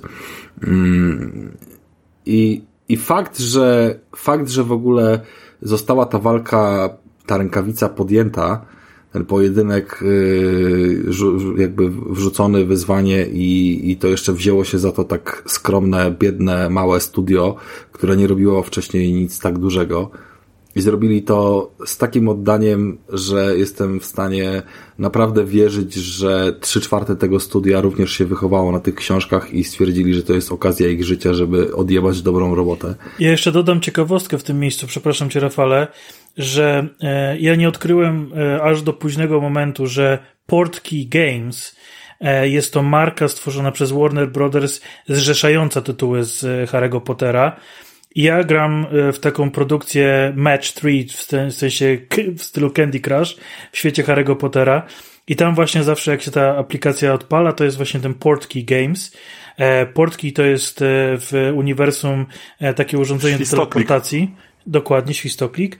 E, I, ja byłem przekonany, że to samo studio, które odpowiada właśnie za tą prostą grą Połącz 3 w jeden kolor, będzie robić teraz e, Hogwarts Legacy, więc ja byłem przerażony, że oni z, z takiej gry robią coś takiego i że to się nie może udać. Jak się później okazało, E, Studio faktycznie może nie, nie, nie było jakieś super, ale no było zdecydowanie bardziej No doświadczone. nie, niż to był Avalanche, tylko nie ten Avalanche od. Just Cause'ów, tylko inny Avalanche, dobrze Dokładnie. pamiętam? No Tak, właśnie, tak, więc tak, tak. jakby nie chodzi o wydawcę, tylko chodzi o samo, samo studio yy, i, i tych programistów. I pod tym kątem uważam, że naprawdę robota została zrobiona świetna. Oczywiście, tak jak i w przypadku Starfielda, tak tutaj można by zrobić wiele rzeczy lepiej i, i wszelkie mm, negatywne yy, negatywne zarzuty względem Hogwartu w większości są prawdziwe. Ale nie zmienia to faktu, że to jest tak niesamowicie oddany, tak ogromny świat i ogromny budynek, po którym się poruszamy, którego po prostu nawet, nawet po 50 czy 100 godzinach w grze jesteśmy w stanie się gubić w tym budynku, bo on jest tak Stary, jakby tak umówmy się, że ta gra by była tak naprawdę równie dobra, gdyby tam był tylko Hogwart. I, bo tam jest tyle, To prawda, tam jest jakby, tyle treści, znaczy, że... umówmy się, nie, jakby ja, ja chcę powiedzieć, że to, co się działo na południu, jakieś tam te klify, coś i tak dalej, yy, można uznać, że to było doklejone i po prostu wypełniało przestrzeń i, i, i okej. Natomiast, no, jakby trzeba było coś fabularnie poprowadzić w ten sposób, że, że, że te gobliny. Natomiast yy, Hogwart, jego błonia i Hogsmeade i Zakazany Las, czyli ta cała północna, północna część mapy, to jest sztos nad sztosy. Jakby fakt, że z Zakazanego Lasu lecąc na miotle wlatujesz sobie w dół i faktycznie jesteś yy, odgrodzony od nieba przez gęste zarośla i czujesz się jakbyś tam był i faktycznie nie wiesz gdzie jesteś, nie ma ścieżek i jest to gęsty las. To jest naprawdę niesamowite uczucie, lepsze niż, niż yy, w niejednej grze gdzieś tam odzorowanie i to im po prostu wyszło tak zajebiście, że, że ja nie pozwolę, żeby ten tytuł gdzieś tam był nisko i zapomniany i, i, i co, co mogę to od siebie gdzieś tam tutaj dorzucę. Yy, tym bardziej, że no uważam, że, że większą wartość da docenienie takiego tytułu właśnie, który no, odkopuje stare uniwersum, które od dawna nie miało nic y, tutaj czym się pochwalić. Jednocześnie nie jest to żaden remake, y, które też tutaj wiem, że się pojawiają na wielu zestawieniach, bo, bo, bo coś tam, bo Resident, bo jakieś inne historie, y, albo kontynuacja. No. Spider-Man obiektywnie jest lepszą grą i jest grą, jak będzie tam załóżmy 10 na 10 w kwestii Tomek się zakrztusił, czy co tam To się będzie stało? pała. To Nie, będzie, to to będzie pała radomyski, ja nawet się nie zastanawiam teraz. To nie chodzi o to, ale, ale to nie chodzi o to, tylko że on dostarcza mi doskonale znane już doświadczenia, a Hogwarts Kopił w klej. dostarczył mi nieznane i właśnie tego potrzebowałem i, i odkopał jakieś elementy yy, i nostalgii i potrzeb, których po prostu wcześniej nie było, nie? Systemy, mechanika czarów yy, dla wielu była skomplikowana albo przełączanie się między tymi czterema kartami niewygodne, ale jednocześnie kurwa dostaliście możliwość rzucania Crucio, Imperio i Avada Kedavra, czego chcieć więcej. Po prostu, jakby to, to, to daje to drugie miejsce. Moment, Dobra. w którym się uczysz tych czarów niewybaczalnych i zaczynasz nimi rozpierdalać, to jest po prostu dziękuję, nie mam pytań. Dobrze, Radomyski usiądź. E, No, nawet mi się to podobało. To teraz e, Weiser, schowaj ten grinder, schowaj ten grinder, Weiser. Zachowuj się. Zachowuj się. Jaki E, grinder? Weiser, bardzo proszę, twoje drugie miejsce, co tam masz? Słuchajcie, ja tutaj miałem ogólnie bardzo, bardzo ciężki wybór, mm, bo tak jak mówiłem, to był dziwny rok, e, w którym grałem w dużo dziwnych gier, znaczy mało gier, ale dziwnych.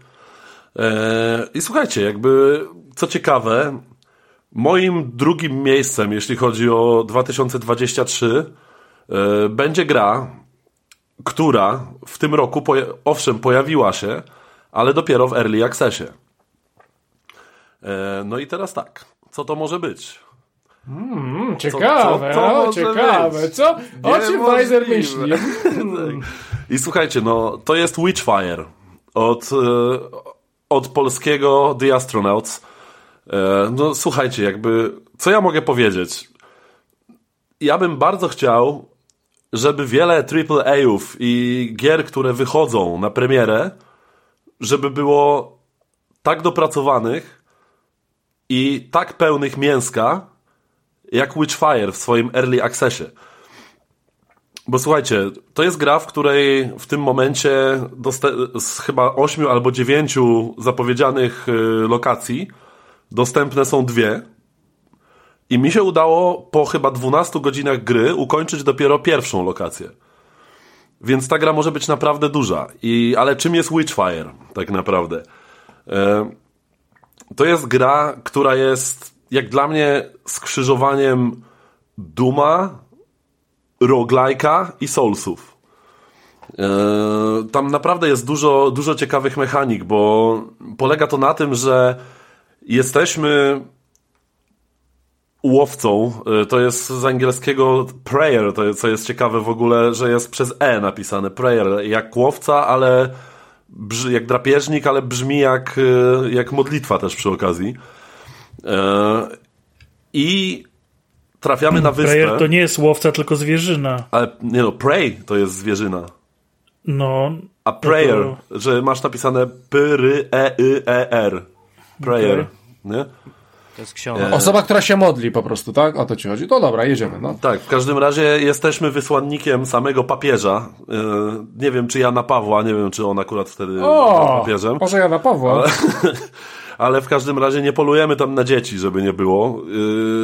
Tak, Słuchajcie, trafiamy na wyspę, którą włada tajemnicza wiedźma i musimy się do tej wiedźmy dostać i się z nią rozprawić, ale żeby to zrobić, yy, musimy najpierw urosnąć w siłę, nazbierać sobie zasobów, broni, yy, w, naszej, w naszej kryjówce prowadzić badania nad zaklęciami, nad nowymi brońmi, nad ulepszeniami tych broni, nad reliktami i tak. Yy, musimy zbiera, zbierać ten tytułowy wiedźmogień, coś na kształt powiedzmy te tutejszej waluty i przy okazji dusz, które zwiększają moc naszego łowcy.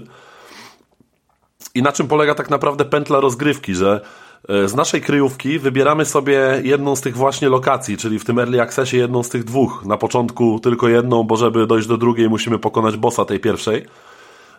Więc ja póki co zwiedzałem głównie tę pierwszą lokację.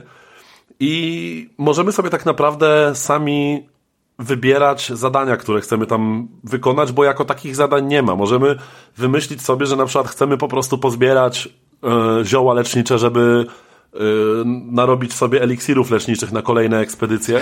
Już wiem, czemu ci się ta gra podoba, jak tam można zioła zbierać. Zioła, tak, tak, dokładnie, więc ja jakby dużo tych ziół zbierałem, żeby nie było. Możemy po prostu na przykład polować na mopki, spróbować nazbierać sobie trochę doświadczenia, żeby wzmocnić postać. Możemy też zrobić równie dobrze od, od pierwszego momentu pocisnąć po prostu prosto do bossa, bo on jest zaznaczony na mapie tej pierwszej lokacji od samego początku. Więc jest tam duża dowolność. W międzyczasie mamy łączność z, naszą, z naszym papieskim warsztatem, w którym prowadzone są różnorakie badania. I co jest ciekawe, że nawet kiedy zginiemy na naszej ekspedycji, to w tym czasie progres naszych badań się jakby posuwa naprzód, tak? I więc nawet kiedy kilkukrotnie po prostu po minucie czy dwóch zginiemy jak frajerzy i damy się utłuc, to nadal będziemy coś z takiego rana mieli. Yy, oczywiście zbieramy tam to doświadczenie, ten tytułowy Witchfire, yy, który możemy w momencie zgonu zgubić, Dokładnie jak w Soulsach, że tracimy po prostu to zebrane doświadczenie w trakcie rana i w trakcie następnego rana możemy sobie po prostu to doświadczenie odzyskać, tak? Więc tutaj wchodzą te takie ala Soulsowe mechaniki.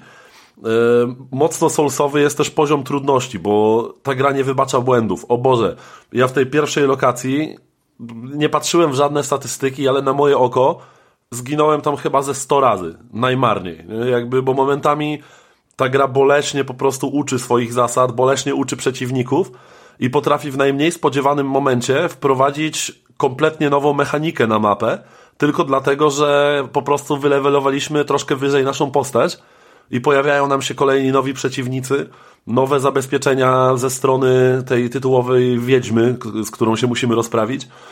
I po prostu ta gra jest tak bogata w treść, jest tak dopracowana i do tego jak dla mnie, jest graficznym majstersztykiem. Po prostu to jest jedna z piękniejszych gier, jakie widziałem w ciągu naprawdę, nie wiem, ostatnich 3-4 lat. Jest po prostu przepiękna. A jednocześnie nie ma jakichś kosmicznych wymagań, bo na moim laptopie chodzi bez większych problemów na wysokich ustawieniach.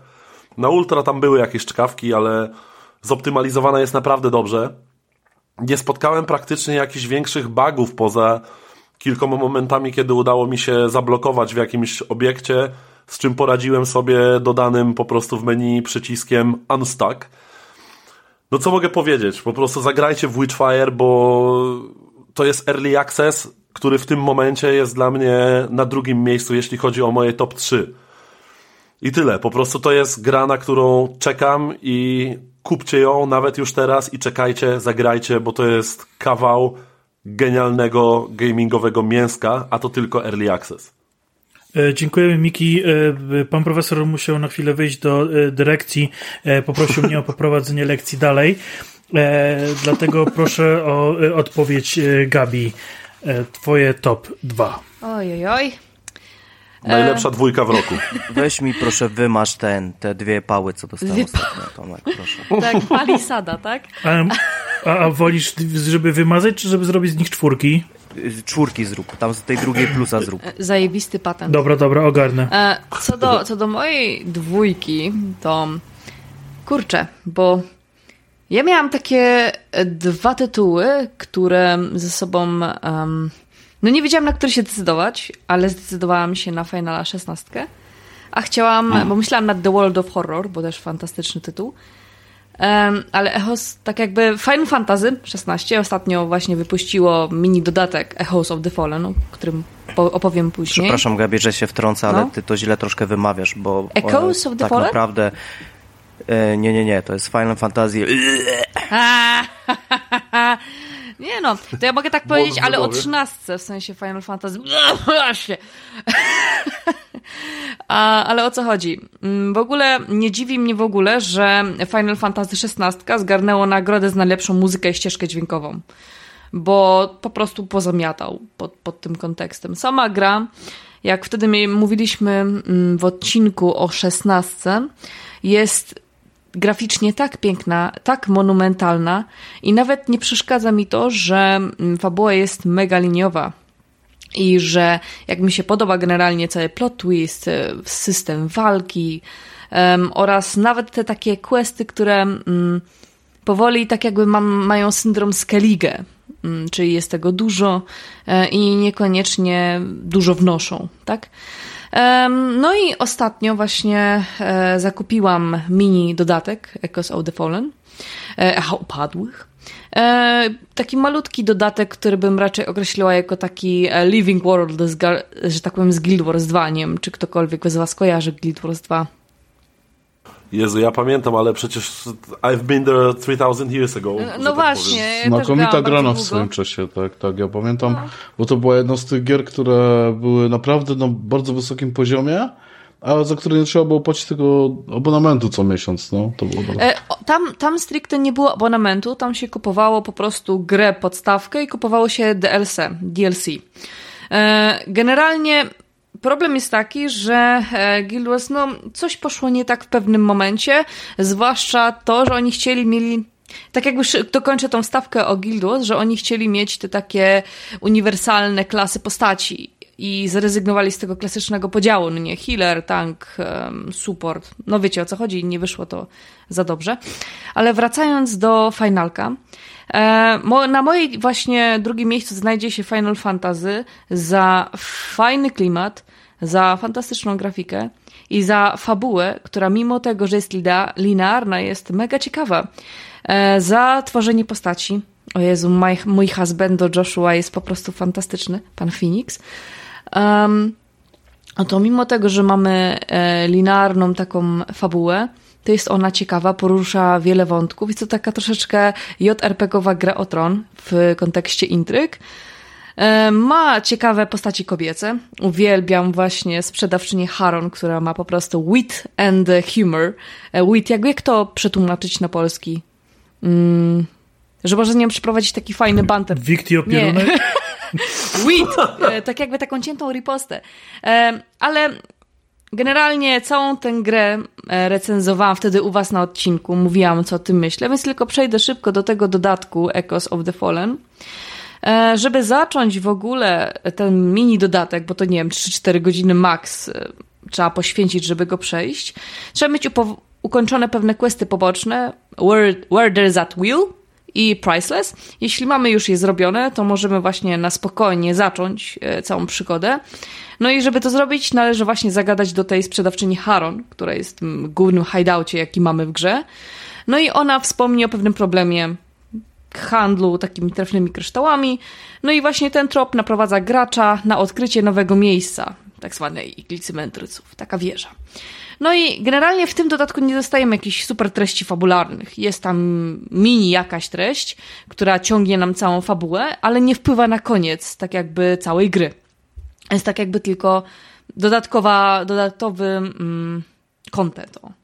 Mamy również e, motyw Benny Hilla. Ci, którzy grali w Echoes of the Fallen będą wiedzieli o co chodzi, że spotykamy pewne postaci, które cały czas przed nami spieprzają e, i trzeba je cały czas gonić i przy okazji bicie z potworami.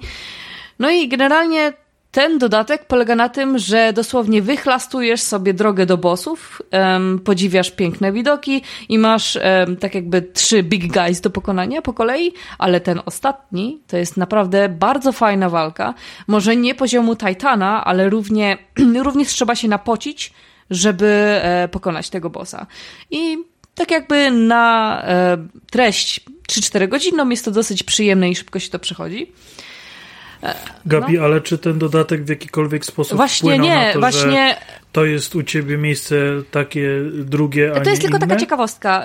Y, to mi tylko pokazało, jak okay. bardzo, że tak powiem, jest piękny graficznie, no i muzycznie, bo dla mnie Final Fantasy XVI głównie wskoczył o, dlatego, że a, ma fantastyczną muzykę e, i nawiązuje do Finala XIV muzycznie.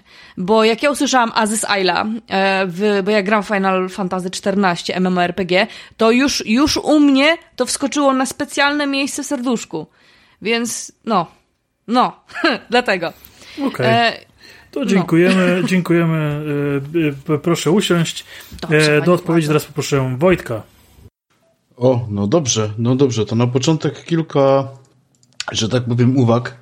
E, pierwsza to taka, no, sugeruję, że jeżeli mówimy o pewnych rzeczach, tak jak o Janie Pawle II, to... Dobrze. Uwagę to ty dostaniesz, jak off-top będziesz robił. Dobrze, dobrze. To bardzo bym sugerował, żeby mówiąc o niektórych rzeczach po prostu zachować jakiś umiar. E, no ale to zostawmy na boku. Co do Hogwarts Legacy, przyznam szczerze, że bardzo dużo dobrego o tej grze słyszałem, a że w ogóle nie jestem fanem Harry'ego Pottera, nawet nie przeczytałem żadnej książki, może z pół filmu obejrzałem. Nie, nie wiem dlaczego w zasadzie, bo ja tam lubię takie klimaty, jakieś tam czary, fantazy, ale, ale y, oglądając tam, widząc jakieś gameplaye, to stwierdziłem, że najpierw może bym się tak zapoznał z tą książką, no i tak jakoś to zostało. Nie wiem, czy już na to za stary nie jestem, ale, ale może, może mnie wyprowadzicie z błędu, a może nie. Co do Mortal Kombat 1, to przyznam, że to jest gra, która gdybym ją ograł, prawdopodobnie byłaby w tej trójce, bo jestem, przepraszam, wielkim fanem z całej serii. W zasadzie pamiętam. Widać, widać właśnie, jak jesteś wielkim fanem całej serii. E, tak, no. tak. No niestety, po, po, powiem wprost, cena była dla mnie zaporowa. Po prostu ta gra była dla mnie za droga. Yy, i... No ale chyba wszystkie AAA kosztują tyle właśnie. No, ona, tak. ile te 300 wykosztowała, czy ile? No 329, tak? No, tak, ale po prostu coś, coś wybierałem, nie? No coś miałem pieniądze, na coś nie, nie? No i właśnie na Mortal Kombat nie miałem w tym miesiącu. Więc z tego na razie tym i następnym, i następnym, no. Zrezygnowałem dlatego, że, dlatego, że po prostu uznałem, że i tak ją kiedyś kupię i sobie wtedy na spokojnie ogram. No ale tak jak mówię, to jest taka gra, która, która na pewno gdzieś w mojej bibliotece kiedyś się znajdzie. E, co do Witchfire też dużo dobrego słyszałem, ale niestety nie miałem jeszcze przyjemności ograć. Natomiast gra, która u mnie na drugim miejscu się znajduje, to jest Lords of the Fallen. I to jest gra, która, y, na którą, prawdę powiedziawszy, w ogóle nie czekałem. To znaczy ona... Wow! On... Naprawdę? Y, ale naprawdę co? E, poczekaj, to... Naprawdę nie czekałem, ja, ja ci wyślę te kom... na drugim miejscu. Ale, e, wyślę ci zaraz... Wyślę ci zaraz te komentarze ale, ze, ze, ze Steama. Ale wiesz co, bo generalnie, bo generalnie no. ja aż, aż muszę się wtrącić, przepraszam cię Wojtku, ale po prostu ja najlepsze jest to, że ja w recenzji mojej się dość pozytywnie o tej grze wypominałem, e, wypowiadałem. Mhm. Po czym, kiedy pograłem w nią jeszcze dłużej, moje zdanie się zmieniło o 180 stopni, stary. No Ale okej, ja, ja chętnie posłucham, co, co, co mówisz o niej, bo, bo to jest dla mnie jeden z ciekawszych przypadków w tym roku, jeśli mam być szczery. No to, no to chętnie, chętnie posłucham i też może też wpływać na to to, że ja nie, do, nie ukończyłem tej gry jeszcze. Więc może gdzieś tam pod No. koniec jest jakieś rozczarowanie. Natomiast y, czemu mi się ta gra strasznie, strasznie spodobała? Zacznę od tego, że ja w ogóle przeszedłem wszystkie Soulsy i jestem wielkim fanem y, tych gier. Więc tą grę, po tą grę też sięgnąłem. Sięgnąłem po jedynkę tam tych parę lat temu i ona zupełnie do mnie trafiła, w związku z czym nie miałem żadnych nadziei na ten reboot. Natomiast, y, natomiast ja kupuję te wszystkie rzeczy, które tutaj są. Kupuję ten świat, kupuję te, te mechaniki, kupuję tą walkę. Strasznie mi się podoba ten dwuświat, y, gdzie wchodzimy do tej umbry, gdzie tam pewne rzeczy, ma- na, na pewne rzeczy mamy wpływ. Bardzo mi się po, podobają walki, przynajmniej z tymi bossami, z którymi do tej pory walczyłem, bo są dość trudne, a przynajmniej jeszcze jest taka opcja, że ja po prostu źle sk- skonstruuję postać, bo też tak może być. I, i są bardzo fajnie zaawansowane. Bardzo podoba mi się też to, że to jest jednak gra e, w klimatach oczywiście fantazy e, europejskich typowo, robiona przez Europejczyków, bo o ile te japońskie Dark Soulsy są genialne, jeżeli chodzi o klimat, to jednak one są trochę japońskie też, nie? To widać po prostu, tam jest trochę to inaczej e, skonstruowane. I kolejna rzecz, jaka A mi się... Hexworks jest hiszpańskie, czy, czy skąd to studio jest, bo ja już nie pamiętam. Nie wiem nawet. Nie, nie, nie, nie wiem. To przyznam, że nie pamiętam. e, Ale tak, no to jest mocno europejskie Tak, fantasy, tak, to, tak. to, To, trzeba, to jest na pewno przyznać. europejskie studio, nie? E, Natomiast Zresztą tam jest dużo odniesień do takich, e, powiedzmy, mocno gdzieś tam jakichś religijnych wątków, nie? Tak, Jakby- tak. I to jest to, i, i te, bo o ile w Dark Soulsach to, to, to, to, to cała mitologia jest lepiej skonstruowana, zdecydowanie, jest lepiej skonstruowana, to ta trochę lepiej do mnie trafia, może tak, nie? Bo tam jednak, y, jeżeli sobie obejrzymy mm, na przykład y, filmiki z Dark Soulsów, gdzieś tam tłumaczące lore, które powstają na przestrzeni ostatnich gdzieś tam, nie wiem, nie pamiętam kiedy pierwsza część miała premierę, tam powiedzmy, nie wiem, 2013 rok, 14? 11, 11. 11, no, no to na przestrzeni już ponad dekady, no to widzimy, jaki tam jest, jakie tam jest, jaki tam ogrom pracy został włożony w to, żeby to dobrze skonstruować, żeby pozostawić bardzo dużą dozę jakiejś tajemnicy, domysłów. W Lords of the Fallen aż tak nie jest to rozbudowane, ale trafia to do mnie troszkę bardziej. Może właśnie przez tą, przez, przez, przez te takie, przez tą symbolikę taką mocno religijną, to mi się, to mi się strasznie podoba.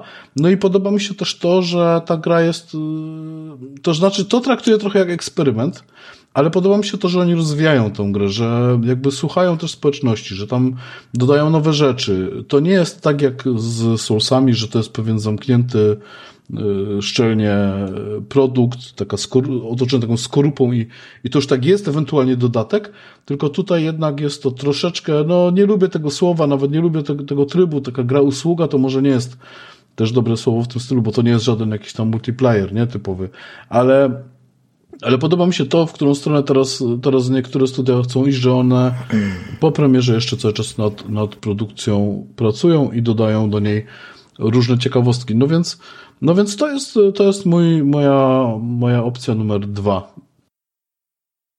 E, Wojtku, ja mam do ciebie takie pytanie, czy ty tą grę masz oryginalną, czy nie oryginalną? Oryginalną. Znaczy w jakim sensie oryginalną? bo nie wiem, Na czy... Steamie normalnie. E, Nie wiem, czy wiesz. Nie, e, chodzi o to, chodzi mi o piracką. Chodzi o to, że weszła tam aktualizacja, która zwiększyła poziom trudności. Czy ty byłeś w tym, kiedy była mniejsza, a później większa?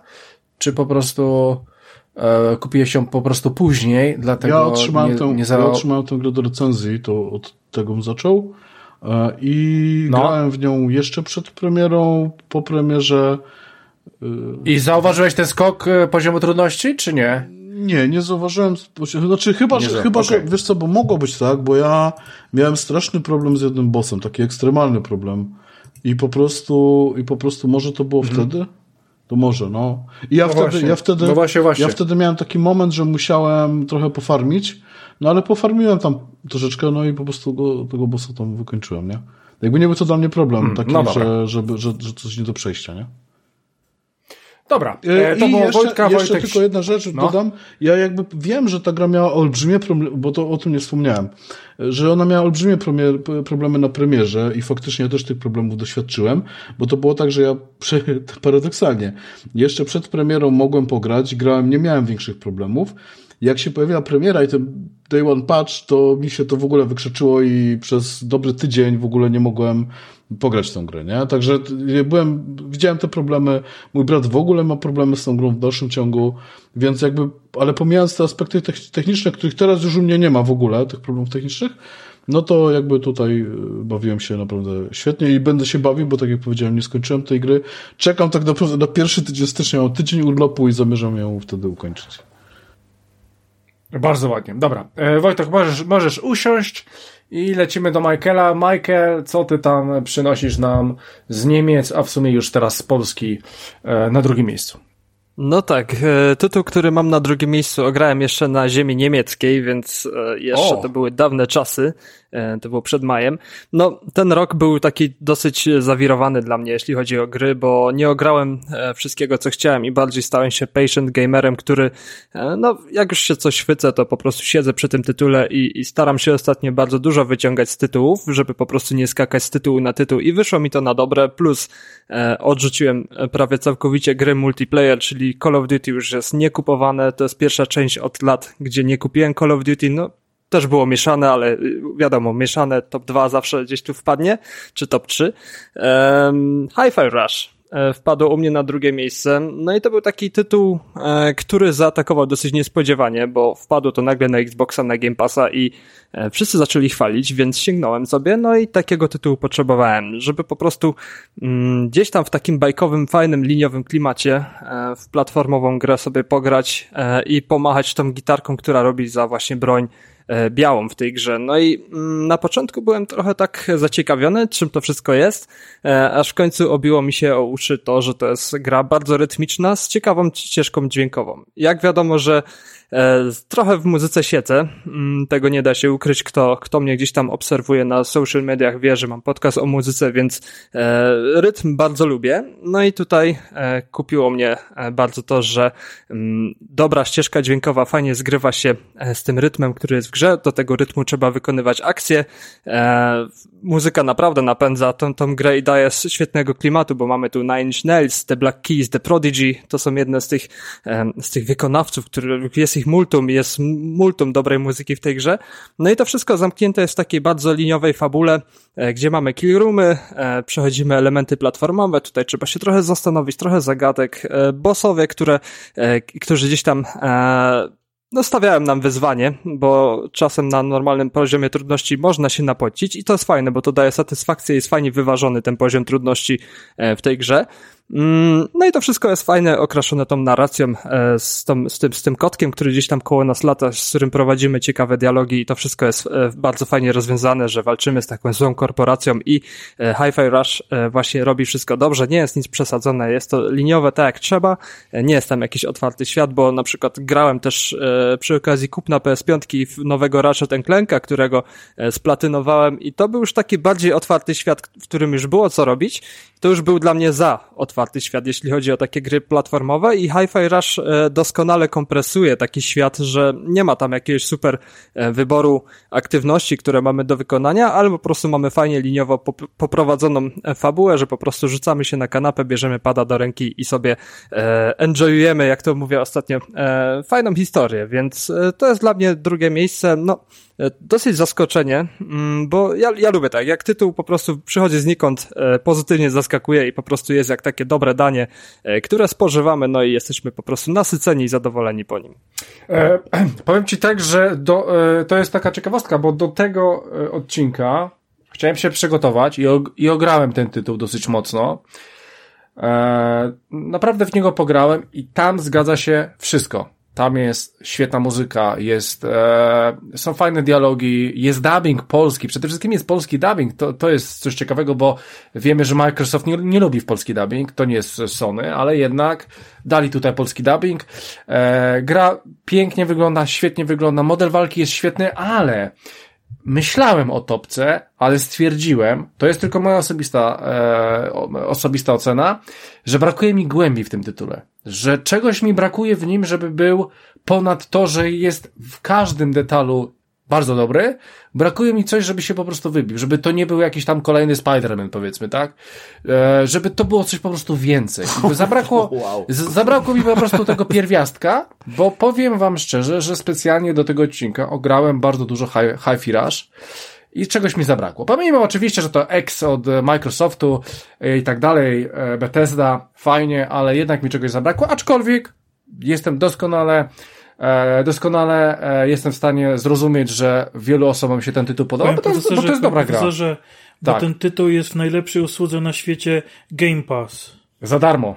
Jest, tak, faktycznie. No jest, ale, ale, ale jednak... Wydaje mi się, Wydaje mi się, że ten tytuł ma ten problem, że wyszedł bardzo wcześnie w tym roku i tak jak z albumami muzycznymi, to co wyszło gdzieś tam w styczniu, w lutym e, jest po prostu zapominane w podsumowaniach roku i właśnie taka perełka jest e, przyćmiona tymi wielkimi tytułami i mi się wydaje, że jeśli ogrywałbym to wszystko, co w tym roku wyszło, bo wyszło multum tytułów dobrych, te wszystkie Alan Wake, Rezydenty, no jest, jest tych gier e, od groma w tym roku, to mi się wydaje, że jakbym to wszystko poogrywał, dziś Hi-Fi Rush by spadło trochę dalej, nie byłoby w top 3, ale jako, że tytuł wykazał się naprawdę dobrze, kupił mnie od razu po swojej premierze i e, został w głowie, bo nie ukrywam, że, że trochę, no też jeśli gdzieś tam topkę tworzyłem, to ostatnie pół roku, jak nie ostatni kwartał, to już można po prostu zrobić top 10 e, kozackich gier. No i to jest ten problem, że ta gra wyszła na początku 2023 i jest trochę zapominana przez ludzi.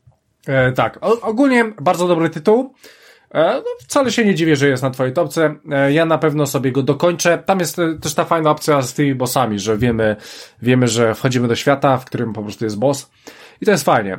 Ogólnie bardzo fajny muzyczny tytuł, trzeba, trzeba poczuć rytm trochę, żeby te kombosy fajnie wchodziły. E, jak najbardziej to rozumiem. E, dziękuję. E, Michael, Michael jak zwykle nie zawodzi. No i co? No i lecimy do Ekstomka, Ekstomka, Ekstomek. Co nam znowu Ekstomek odjebał?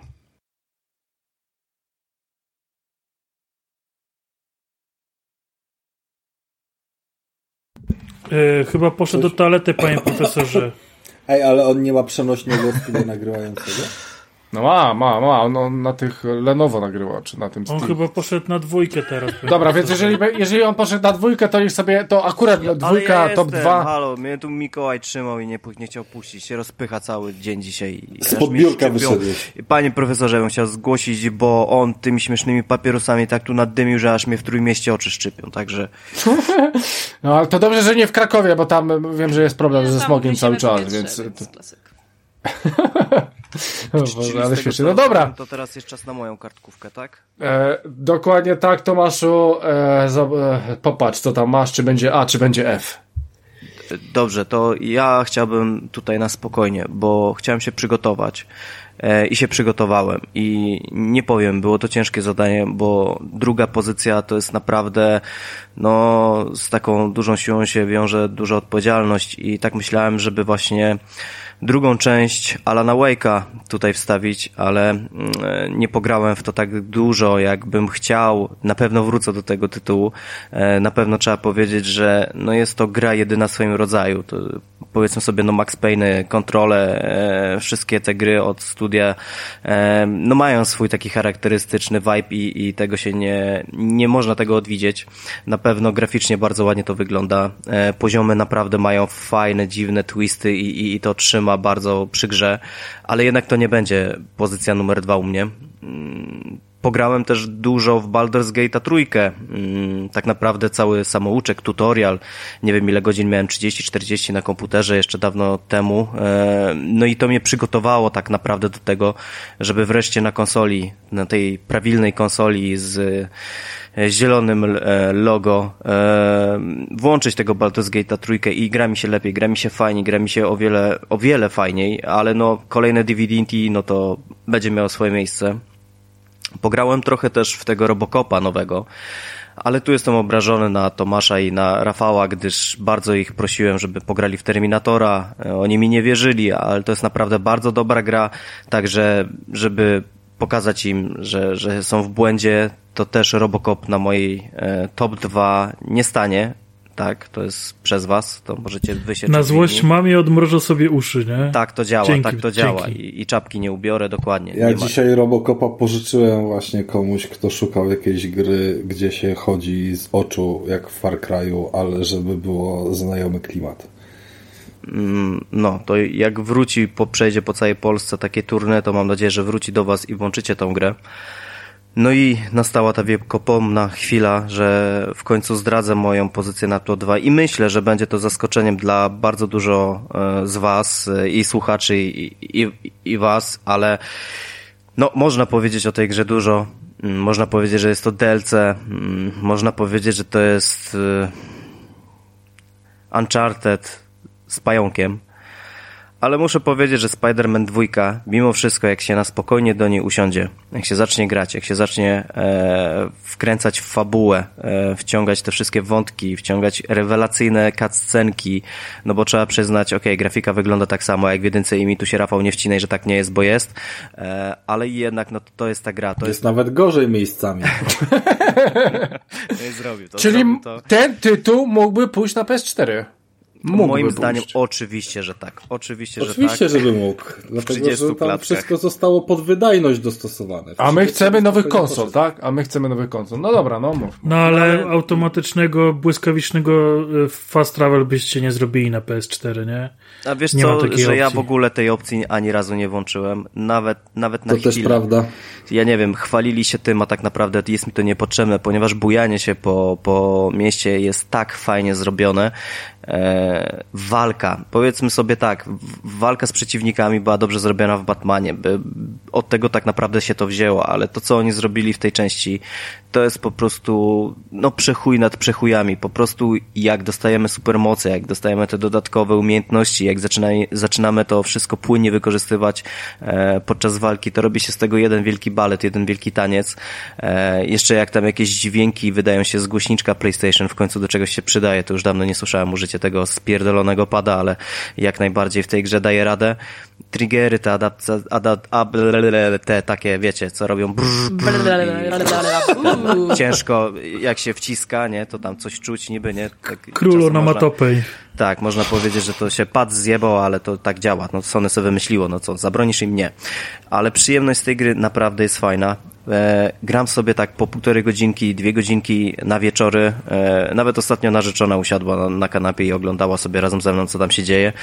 E, Naprawdę byłem zaskoczony sam z tego typu, bo wiele gier myślałem, że wrzucę tutaj na pozycję numer dwa. E, chciałem Euro Truck Simulator dwójkę wrzucić, ale Krystian mi zabronił kategorycznie, nie pozwolił mi tego zrobić, a, a bardzo chciałem to zrobić, bo gra jest rewelacyjna i kupiłem wszystkie Widzisz, dodatki, byłeś, jakie są. by, byłeś nie, nie, nie wiedziałeś jak go obejść, a wyszło w tym roku coś podobnego, co się nazywa Alaskan Road Tracker. e, Sim- I Logistic Simulator, gdzie można jeszcze ładować wózkiem widłowym wszystko na pakę. Tak. Też grałem, ale to jest, No to jest widzisz zjebane. co?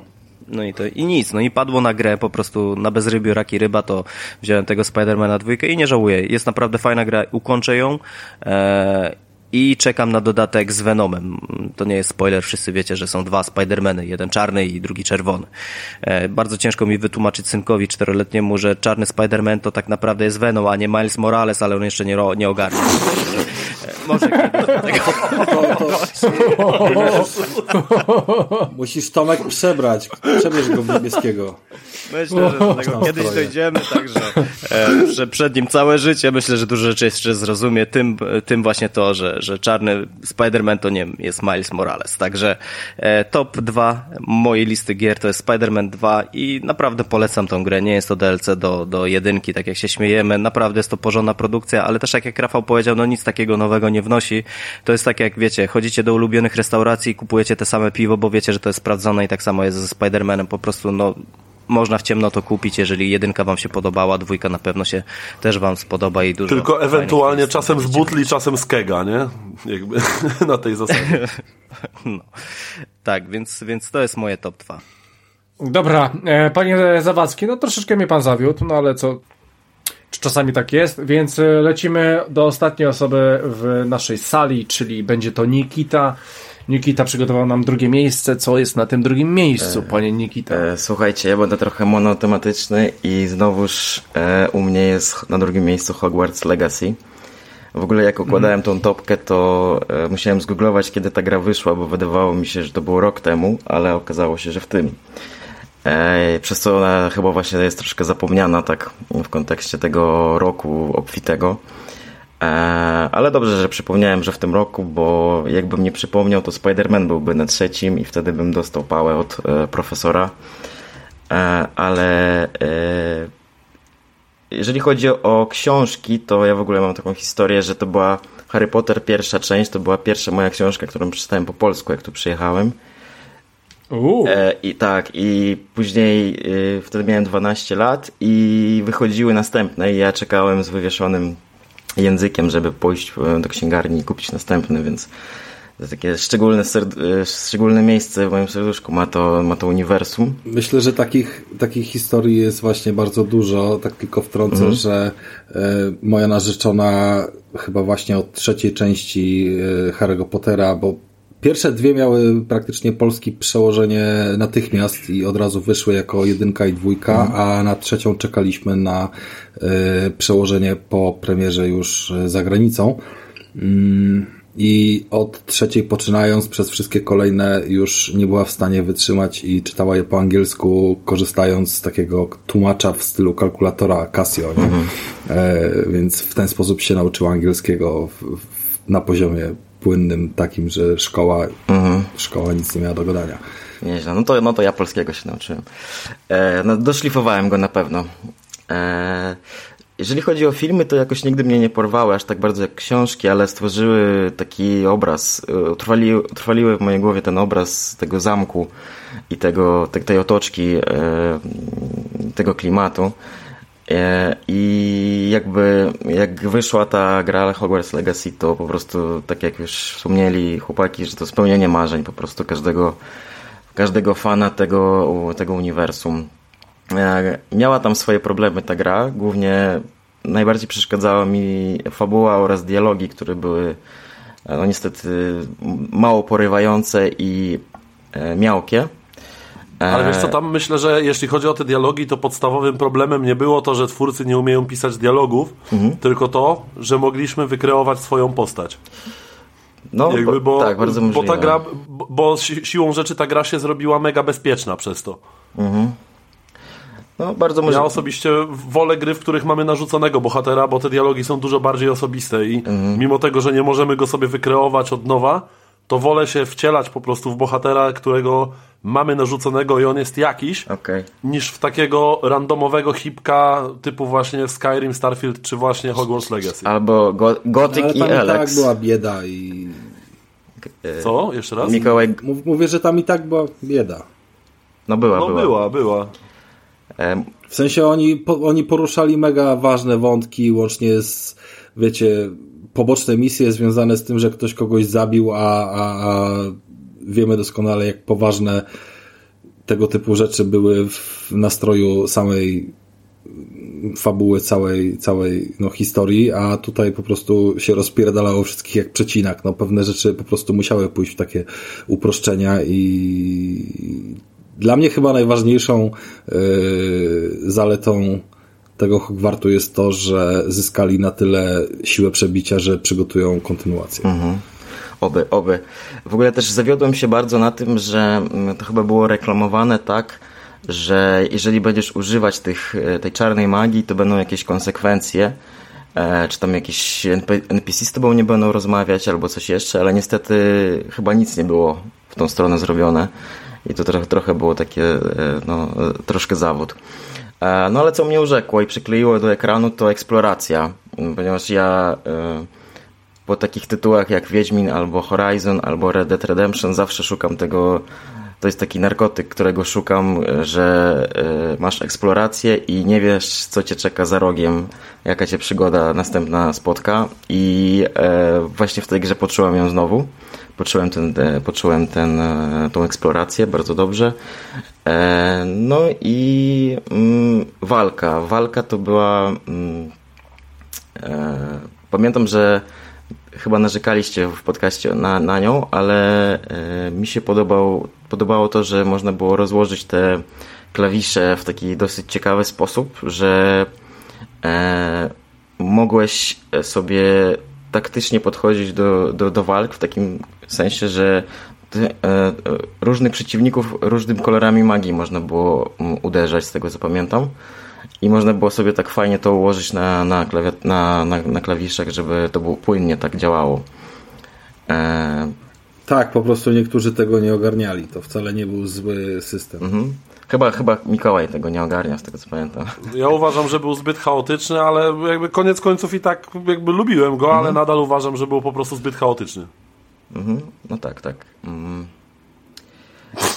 E, Jedyne, co przychodziło mi do głowy w kontekście tego systemu, co miałem takie przemyślenia, to rozważałem, czy, czy nie lepiej by się sprawdziło tutaj coś w stylu, że jak przytrzymujesz jeden z przycisków, e, to ci się wyświetla po prostu na zasadzie, wierzycie, że pod L1 masz od razu przypisany e, ten pakiet czarów, pod innym masz inny i, i- coś takiego w niektórych Coś grach, jak e, alternatywne znaki w Wiedźminie w tej nowej wersji, nie? Coś, tak, co- tak, coś w tym stylu. Coś, coś, coś takiego. Natomiast tych czarów naprawdę było dużo i trzeba było zdecydować, które sobie tam gdzieś umieszczasz i przełączenie się strzałką z y, pakietu 1 do pakietu 2 to, to też nie był jakiś wyczyn. Moim zdaniem. I no cóż, umówmy się, tą, tą grę ta gra podbiła po prostu miliony, jeżeli chodzi o sprzedaż, przez co zagrało w nią też miliony każuli i sprzedało się miliony plejek e, w związku z powyższym, no, no, no też pewne tam jakieś niezrozumienia dla bardziej zaawansowanych mechanik. No, wiecie, Soulsy by się tak nie sprzedały, nie? A, a też są wymagające. Tak, ja w ogóle nie widziałem jeszcze w swoim życiu chyba yy, takiego, bo ja szczególnie, że ja byłem w, w pracy wtedy w dniach premiery tej gry i jakby ja nie, nie spotkałem się jeszcze z czymś takim, żeby po prostu co drugi klient, który wchodził do sklepu, pytał o grę, a jak nie o grę, to o playkę po to, żeby kupić sobie potem tę grę, nie? Jakby, W ogóle to, to było tak pojebane, żeby tą grę mieliśmy od kogoś dla patrona i tak ją wszyscy kupiliśmy. tak, tak. Tak W preorderze, było. żeby grać przed czasem.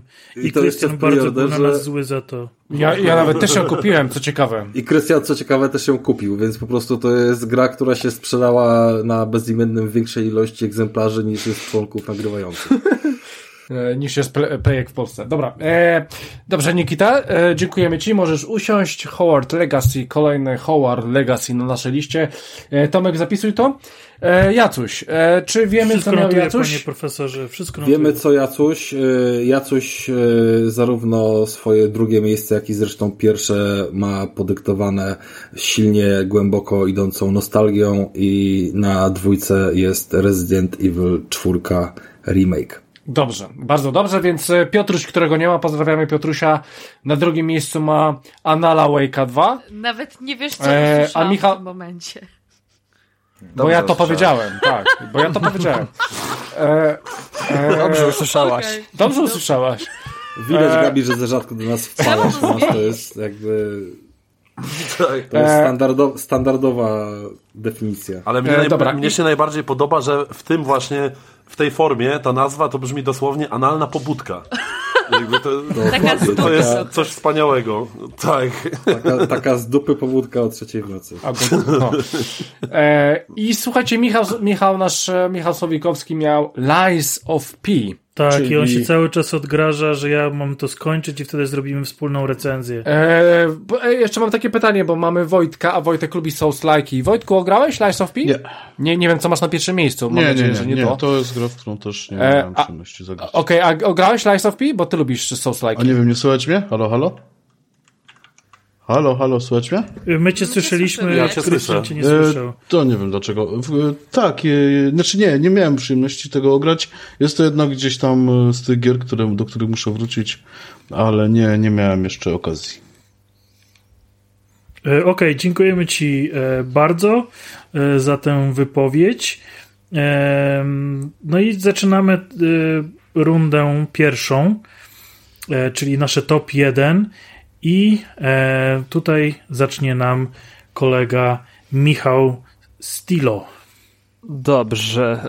E, top jeden. Jako, że zaczynam teraz, bo słynę z tego, że chodzę wcześniej spać, mimo że to już jest lepiej niż kiedyś, bo nie wstaję o 4.50, ale o 6.45 przez zmianę pracy, więc e, jest spoko. E, prze- oklaski, brawa. E, rok ten był taki, że skupiłem się też trochę na Nintendo, że jakieś tam duże premiery zostawiam sobie jako patient gamer, bo może gdzieś tam wpadam do Game Passa, co, co teraz pokazuje się coraz częściej, czy, czy tam gdzieś do plusa. Eee, no i stwierdziłem, że będę skupiał się na premierach e, gier Nintendo i będę kupował też gry Nintendo tylko, tylko i wy wyłącznie w pudełkach, bo lubię pudełka Nintendo, lubię e, system. E, no i te, ten system mi odpowiada. Jest to dużo lepsze e, niż płyty dla mnie, no i ma taką jak, jakąś większą wartość kolekcjonerską. No i same w sobie gry Nintendo e, bardzo powoli tracą na wartości, więc gdzieś tam jeśli sobie e, te, te 200-300 zł e, wyłożę na grę, to wiem, że ta gra będzie po jakimś czasie dalej.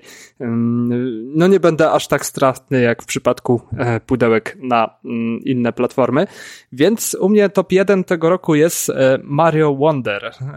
Tutaj no, decyzja dla mnie była bardzo prosta, Wow. bo Nintendo ma coś takiego, że potrafi e, tego gościa, tego hydraulika, który biegnie w prawo e, od lat e, podać w taki sposób, że będzie on cieszył. No i ja jako, że mam tatuaż e, właśnie Mario na ręce, to nie mogło być inaczej, żeby Mario Wonder e, nie wybrać na top 1. No i tutaj po raz kolejny jest takie coś, że co można odkryć, co można nowego zrobić w grze, e, która, której temat jest powielany od, od z miliona lat, bo, bo po prostu gdzieś tam w pewnym okresie swojego życia każdy trafia na Mario. Obojętnie jak stary człowiek jest, to zaczynał od tych starych Mario i, i szedł Tyle gdzieś można tam. było zrobić RPG. e, Rafale, jest je- ale RPG nie grałem. I to wiele RPG z Mario.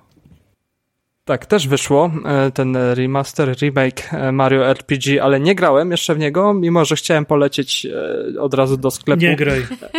Nie? Serio? To... Dobra. E, nie no, zobaczę. E, sprawdzę sobie recenzję, bo totalnie nie, nie oglądałem, nie wiem, o tej grze za wiele. Nie grałem też e, w te stare RPG i nie mam jakiegoś sentymentu do tej, do tej odnogi Mario, ale Mario Wonder, no lecimy w prawo i co, co, można odkryć? No można odkryć bardzo wiele, bo Nintendo tutaj wchodzi bardzo mocno w piguły i, i no, to może tak nazwać, że Mario po prostu jest, jest narkomanem w tej części i, i zmienia trochę widzenie swojego świata, gdzie każda plansza ma swój drugi wymiar poprzez takie zażycie piguły, powiedzmy w ten sposób. Mm, No i ten naćpany Mario przebiega przez... ta gra. Więc to było coś dla ciebie, że po prostu wchodzisz w tripa takiego, Tak, tak, jakiego tak. wchodzi Mario i, i przeżywasz e, każdą planszę na, na dwa różne sposoby i to po prostu jest game changerem w tej grze. E, No i to jest Nintendo, dbanie o szczegółowość, pomysłowość w tej grze, e, pomysłowość taka, że z każdego poziomu na, na poziom e, gra zaskakuje czymś ciekawym, bo w sumie to jest to dalej pójście w prawo, poziomy wodne, poziomy zimowe, poziomy e, letnie, gdzie po prostu szukamy, ratujemy księżniczkę, więc e, jednak Nintendo ma e, ten pomysł na tą grę, no i dbałość o szczegóły. Tutaj po prostu możemy się zamieniać jeszcze więcej rzeczy niż Mario nas do tego przyzwyczaił, nie tylko strzelamy kuleczką ogniową, ale też e, zamieniamy się w słonia, co też daje nam dodatkowe rzeczy. Możemy słoniem podlewać roślinki, które wy, wy, dropią nam monetki.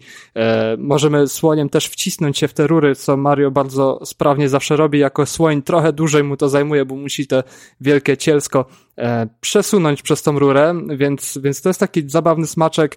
No i takie smaczki, szczegóły, które są bardzo do, dopracowane, to na przykład jak Mario wskakuje do, mm, do rury, to czasem gdzieś tam jego czapeczka zostanie z tyle i po prostu e, ręka gdzieś tam wyłania się z rury i jeszcze tą czapeczkę wciąga, więc to są bardzo takie smaczki, e, które są drobnostkami, ale te, te drobnostki tworzą właśnie tytuł, który e, podbił mi serce i zdobył te, mm, te pierwsze miejsce właśnie. No cóż, ja jestem zachwycony. E, Od, ostatnio właśnie zmieniłem trochę sposób grania, jak już mówiłem, odeszłem, od, od, odszedłem od gier multiplayer, e, skupiając się na właśnie takich singlowych, e, jak Ratchet Clank, platformówki, Mario Wonder, no i Mario zawsze w serduszku i Wonder. Mimo, że sceptycznie podchodziłem, bo co też można wymyślić, znowu Mario e, 2D, ale jednak można wymyślić bardzo dużo i, i, gadająca roślinka, która gdzieś tam towarzyszy nam prze, przez wszystkie poziomy, to też jest świet, świetny, świetny kompan, e, jeśli o kampanię chodzi, więc tutaj wszystko się w tej grze zgadza. Pewnie się inspirowali tym śpiewającym kaktusem słynnym. E, tak, coś w tym jest. Jeszcze, jeszcze ma, ma ten, ta, ta roślinka gadająca do nas, ten kwiatuszek ma też swój charakter, co widać.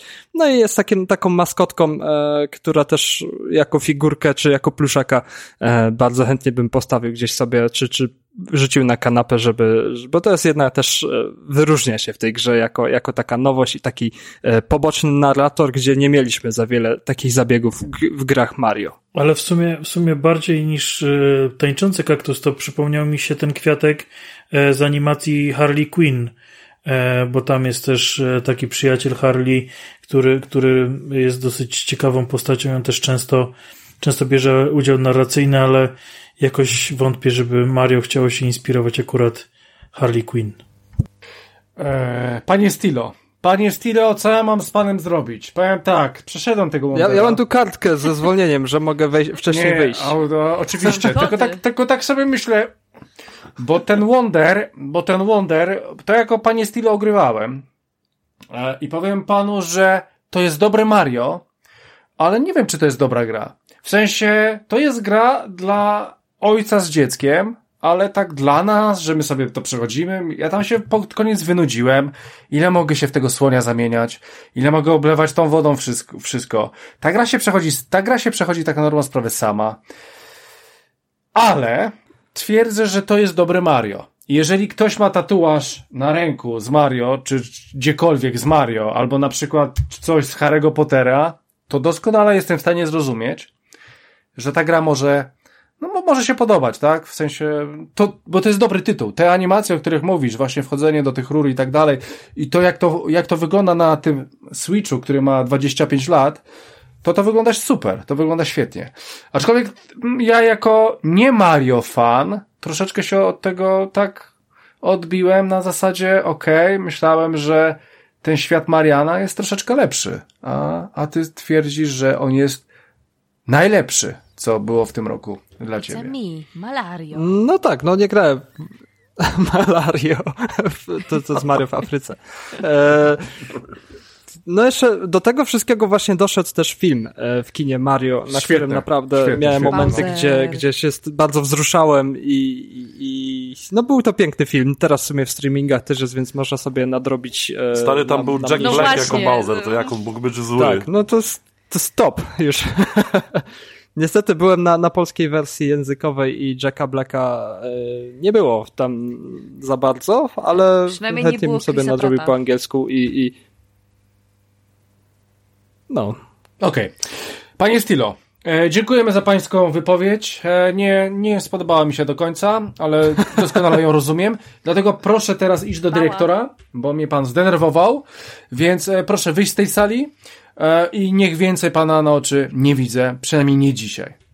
Dobrze, więc dziękuję za zaproszenie na tę wspaniałą lekcję i dosłucham sobie tej lekcji do końca na online zajęciach. Ja umieszczę na Librusie i wyślę cię link. Dobrze. E, do usłyszenia, do zobaczenia. Dobra, dzięki Stilo, trzymaj się, hej. Na razie, cześć. Cześć. Piona. Panie profesorze, panie profesorze, yy, ja bym chciał się zapytać, czy może pan w dzienniku sprawdzić, bo Tomek tam mi czwórki próbował na jedynki prze, przerobić, jakby pan mógł się sprawdzić, bo, bo mi się to nie podoba. Je, jeżeli chodzi o Tomka, to Tomek ma u mnie dodatkowe, że tak powiem, przywileje, w związku z tym, jak to miało być jedynki, to niech będą jedynki, wyjebane mam. E, dobrze. E, jedziemy do naszej e, Gabi i Gabi, e, twoje pierwsze miejsce, najlepsza gra 2023 roku i dlaczego jest to, w sumie nie wiem co to, jest. to jest. oczywisty Baldur's Gate 3. Ja wiem, że wy macie ambiwalentny stosunek do tego tytułu i że dla was to jest kolejna część Divinity, ale dla mnie, jak osoba, która jest e, zafiksowana na D&D i pierwszy raz, no pierwszy raz miałam styczność z Baldurem, to jestem totalnie zakochana w tej grze.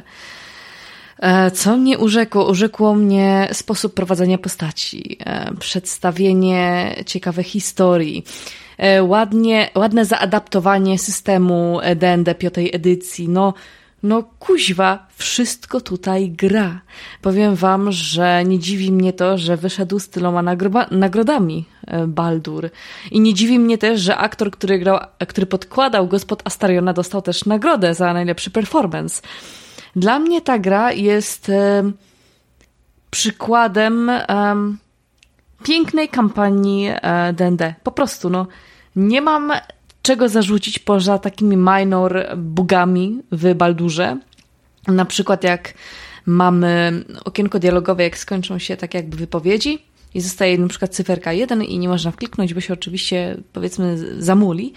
Ale jest to coraz rzadziej, wskakują aktualizacje, jest dbanie o ten content, jest urozmaicanie, no dla mnie to jest najlepsza gra, w jaką kiedykolwiek grałam i no najlepiej wydane pieniądze, najlepiej wy- wydane 250 zł na grę, mimo że jestem straszna cebula, to powiedziano mi, Gabi, to, to, to będzie tego warte. I tak, ach, no, no dobrze, nie?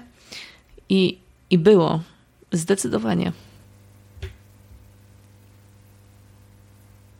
Znaczy, ja też się Gabi na tym dziękujemy. podpisu, Aż wszyscy zemdleli. Dziękujemy, dziękujemy bardzo. Nie, bo tutaj pan profesor znowu wyszedł. Jestem, jestem, jestem. Jest, jest Jestem. zajęty.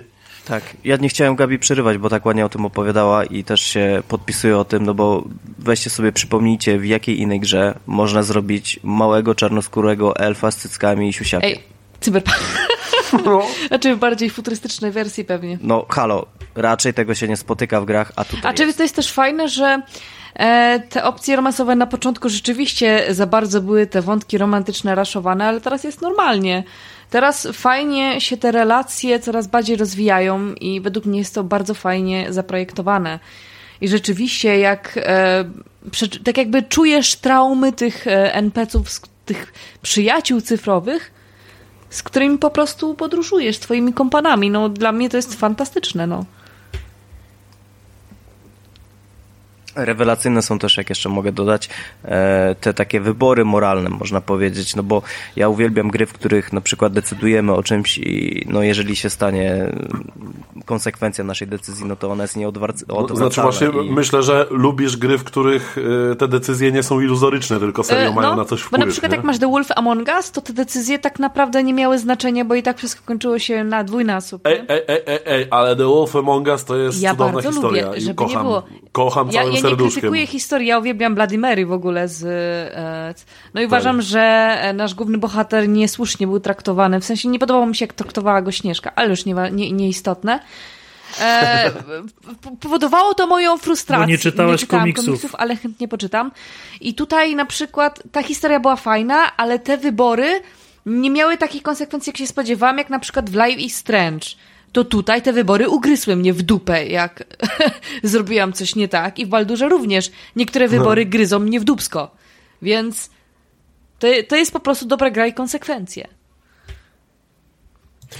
E, Ja tylko chcę dodać, że ja zacząłem grać ze swoją żoną na lokalu na Xboxie. No i moja żona od razu jej się. Znaczy, e, to jest ciekawe, bo bardziej jej się spodobało już przez tą pierwszą godzinę niż Divinity, o której mówił Tomek, że to jest po prostu takie Divinity kolejne, więc. e, No ten Baldur ja chyba w sobie. Dla, dla którego się spodobał. O, Darling! Astarion. E, ak- akurat, no akurat e, nie, nie wiem do końca, ale na razie gramy, na razie jest fajnie. Powiem wam, że e, Wojtku, czy ty grałeś w Gloomhaven w końcu? Przepraszam, możesz powtórzyć, czy w co grałem? Czy Gloomhaven, Gloomhaven, planszówka, Gloomhaven. Ja grałem tylko w Szczęki Lwa i w zasadzie wczoraj graliśmy w Szczęki Lwa. Bardzo ładnie, bardzo ładnie. Więc, e, a grałeś w Baldur's Gate'a? Oczywiście, we wszystkie trzy części. Okej, więc e, nie masz wrażenia, że taki ten Gloomhaven to takie, taki Baldur's Gate trochę elektroniczny? To jest bardzo Znaczy, dziwnie powiedziane, to, to to tak, to, to, to bardzo wiele gier można tak powiedzieć, że na przykład, nie wiem, Pillars of Eternity to jest takie trochę Tyrannia, a Tyranny to jest taki trochę Baldur's Gate, a Baldur's Gate to jest takie trochę Gloomhaven, a Gloomhaven to jest takie w sumie... E, no dobra, wiesz, trochę, e, trochę... Wojtek, siada jedynka, siada jedynka. E, Okej. E, Więc Gabi, twoje miejsce pierwsze jak najbardziej jest uzasadnione. E, Baldur's Gate myślę, że, że po prostu wygrał ten rok wszędzie. Myślę, że nie na nasz, naszym podcaście, bo my jesteśmy mniej mainstreamowi, ale ogólnie jest to bardzo dobry tytuł i wcale się nie dziwię, że, że po prostu Ja e, jest jak tylko jest. tyle, E, Czy ty... że ten tytuł zachęcił mnie do, przy, e, tak jakby do przeczytania książek z uniwersum D&D i rzeczywiście kupiłem, mam koło już nowych 20 książek i chyba zbankrutuję. E, najnowszą, piątą wersję? A czy historię z uniwersum? D&D-ków, czyli trylogia Dritstwa, Dritsta, nie wiem, trylogia Lodowego Wichru, Aha, okej. Doliny Lodowego Wichru. I to wszystko, i to, i to wszystko przez trzecią część, tak? Tak, głównie tak, bo właśnie ty, ty fajnie grałaś w tego Baldur's Gate'a, bo ty robiłaś sobie tego, tę, tak, sesję. I em, to jest ja w ogóle mam świetne. I trzy, to mul- jest tak świetne. jakby kampanie z, e, z inną ekipą. Mam jedną solo, mam jedną ekipę właśnie e, żeńską bardziej i drugą ekipę męską i no, no, no zajebiście to wychodzi. No właśnie. No i właśnie tego, tego sam chciałbym sobie zagrać kiedyś w ten sposób w Baldur's Gate'a, ale trzeba mieć do tego ekipę i trzeba mieć po prostu też na to czas i tak dalej, i tak dalej, Trzeba ale mieć wiem, przyjaciół przede wszystkim. Znaczy przyjaciół, nie przyjaciół. Ja mam tutaj osoby, z którymi po prostu mógłbym, mógłbym nawet tak e, zagrać. Ale doskonale cię zrozumiem, dlatego Gabi, przykro mi, ale nie wkomponujesz się w podcast bezimienny, bo my troszeczkę hejtowaliśmy na odcinku w tą grę. Dlatego tak jak Stilo, wypierdalaj do dyrektora. Niestety, ale nie chcę cię więcej na tej Dlatego, sali. że jestem z Radomia, Więc tak? dziękuję. Ta, tam są drzwi. Tam są drzwi. Dziękuję, I dziękuję, do widzenia. Wesołego No, nowego na roku. razie, hejka. No dzięki. Dzięki, że wpadłaś, więc na razie trzymaj się. A, E, dobra, więc e, słuchajcie, przechodzimy do następnej osoby. Tą następną osobą będzie Nikita. Panie Nikita, co pan nam tutaj zaproponuje na tym miejscu pierwszym? No u mnie na pierwszym miejscu po, więzienna pobudka, czyli Anal Wake 2. E, no, d- dwójecz... Powiedzcie mi, jak to się wydarzyło, że od Mario doszliśmy do więziennej pobudki? Tylko, tylko w bezimiennym takie rzeczy po prostu. Dwój... bo jednego mamy z Niemiec, a, a wiesz... No ładnie. Dwójeczka zrobiła mi niezłą sieczkę w mózgu. E, jak skończyłem, od razu wskoczyła u mnie na pierwsze miejsce. Wiedziałem, że to będzie gra roku moja. E, mimo tego, tych kontrowersji związanej z wydaniem tych gier, e, tylko z jakby cyfr, cy, cyfrą, I, I tylko na Epiku, co też jest ważne, bo na przykład Wojtek się obraził i na przykład nie, on nie będzie, kurwa, nie ma Steama, to ja nie, nie zagram w to. Prawda, Wojtku? Co? obrazi... Obra- Alan? Anal Wake 2 nie wyszedł na Steama, nie wiem czy wiesz. Hej, hello, kamień, No wychodzimy. dobrze, ale to mnie tam E, akurat nie interesuje. Ja, no, ja nie mam problemu z e, kupowaniem Aha. gier na jakiejkolwiek platformie, jeżeli gra jest dobra i ja nie hejtuję Epika, także Aha, myśl, myślałem, myślałem, że jesteś e, Team Steam. nie, nie. Team No, Steam. mam, oczywiście, jeżeli mam wybór, to zawsze Steam, bo to jest po prostu najwygodniejsze. Ale są też takie gry, które ogrywałem na, z różnych względów na Epiku, nie? Czy ty to, Wojtek, nie kupiłeś Starfielda na Steamie zamiast sprawdzić go? Wiesz, ja musiałbym być szurnięty, żeby kupować tą grę. Także nie, nie, grę dostałem do recenzji i, i zupełnie A, nie trafiła w moje okej, gusta. To dlatego. No dobrze, wraca, dobra. wracając. E, Tak, tak, Pierwsza tak. styczność e, z grą no, powoduje, szczerze mówiąc, takie małe opad szczęki, przynajmniej jeżeli o mnie chodzi, bo no, grafika naprawdę robi mm, wrażenie i jest na czym zawiesić oko. Ale, ale tak Gra- precyzując, ty grałem- grałeś na konsoli, tak? Tak, no, tak, na PS5 w, w, tej, w... E, ja, ja to 60 wytnę, to akurat wytnę. Pytanie było, czy grałeś na konsoli. Mówisz, tak, grałem na konsoli. Nie, nie grałem na konsoli. Grałem na konsoli. Tak, W, sześć- w dziękuję. 60 I, i, klatkach. I to wystarczy. Tak. Okej, no to w- wiemy, że... Po, po, poza gra, poza grafiką jeszcze bardzo fajny jest em, jakby kierunek artystyczny. Mówię tutaj o projekcie lokacji, e, postaci, przeciwników e, i o tym sposobie, wiecie, co użyli filmów prawdziwych, e, w przerywnikach oraz jakby w samym gameplayu. To też bardzo fajne wykorzystanie tego. Ale najlepsze, że to nie jest pierwszy raz, kiedy to robili, nie? Bo jakby Mhm. tak, no, podchoda do nagrywanych z aktorami sekwencji No to już od Max robili. Payne'a. Przy Quantum Break, Max Payne, Mhm. y, pierwszy Alan Wake, przecież w tych telewizorach te takie Mhm. ala Twin Peaks leciało w, w tych, właśnie Tak. można było znaleźć odcinki, nie? Ale tutaj to jest takie jeszcze bardziej zarysowane, takie in your face mi się wydaje momentami. E, no po drugie klimat e, tego, te, tego dzieła jest to miks takich różnych mm, dzieł popkultury jak Twin Peaks, nie wiem, e, z archiwum Mix, książki Kinga i to wszystko, ten, to wszystko składa się na taki fajny, fajny klimat, który doceni na pewno każdy, kto, kto miał do czynienia z tymi dziełami w latach tam 90. i 2000. Co jeszcze? Gra dzieli się jakby na pół i eksplorujemy świat e, tytułowym Alanem oraz agentką FBI e, Sagą, e, Sagą Anderson. Chy, chy, chyba dobrze pamiętam to nazwisko. Mm, Jakby dostajemy większe poziomy niż w jedynce i eksplorujemy je rozwiązując zagadki, czytając zapiski, żeby powiększyć jakby mm, powiększyć wiedzę o świecie. E, Zbieram e, e, jakby walka jest minusem dla mnie w tej grze, ponieważ jest dość nużąca, e, co też było niestety w pierwszej części i nie udało im się tego rozwinąć na tyle fajnie, żeby żebym zaliczył to do plusów. E, Znaczy, system strzelania jest ok, feeling broni jest ok, ale chyba chodzi o to, że różnorodność przeciwników jest na tyle mała, że po prostu to nudzi po jakimś czasie.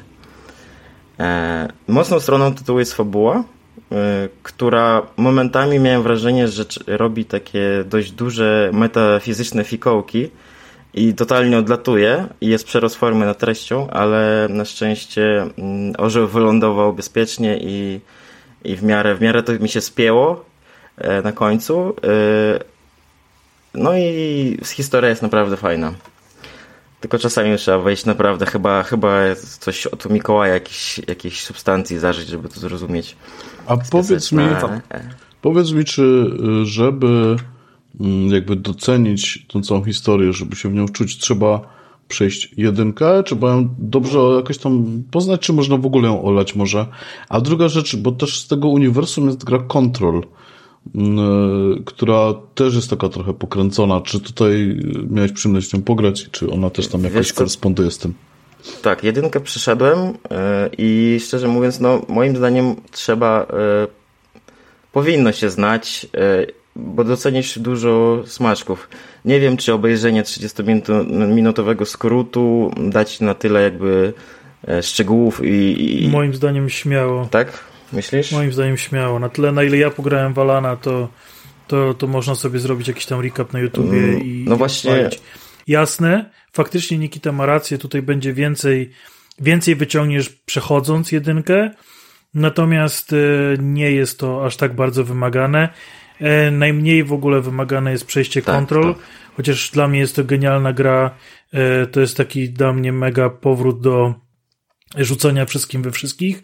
E, telekinezy, która kiedyś była bardzo modna, później została zapomniana i kontrol trochę to odświeżyło, ale fabularnie mało wnosi do, Mhm. do, do, To do w ogóle się nazywa Re- Remedy Connected Universe i w kontrolu to chyba tylko w DLC tam jest jakaś wzmianka o tym, o tym Alanie, ale mogę się mylić. Nie wiem. y, E, Tak, to jest scena po napisach Okej, do, do, do, no właśnie, dokładnie. właśnie. Myślicie, że ma sens na przykład dla, bo to jest taka jedna z tych gier, które zostawiłem sobie na wieczne nieogranie.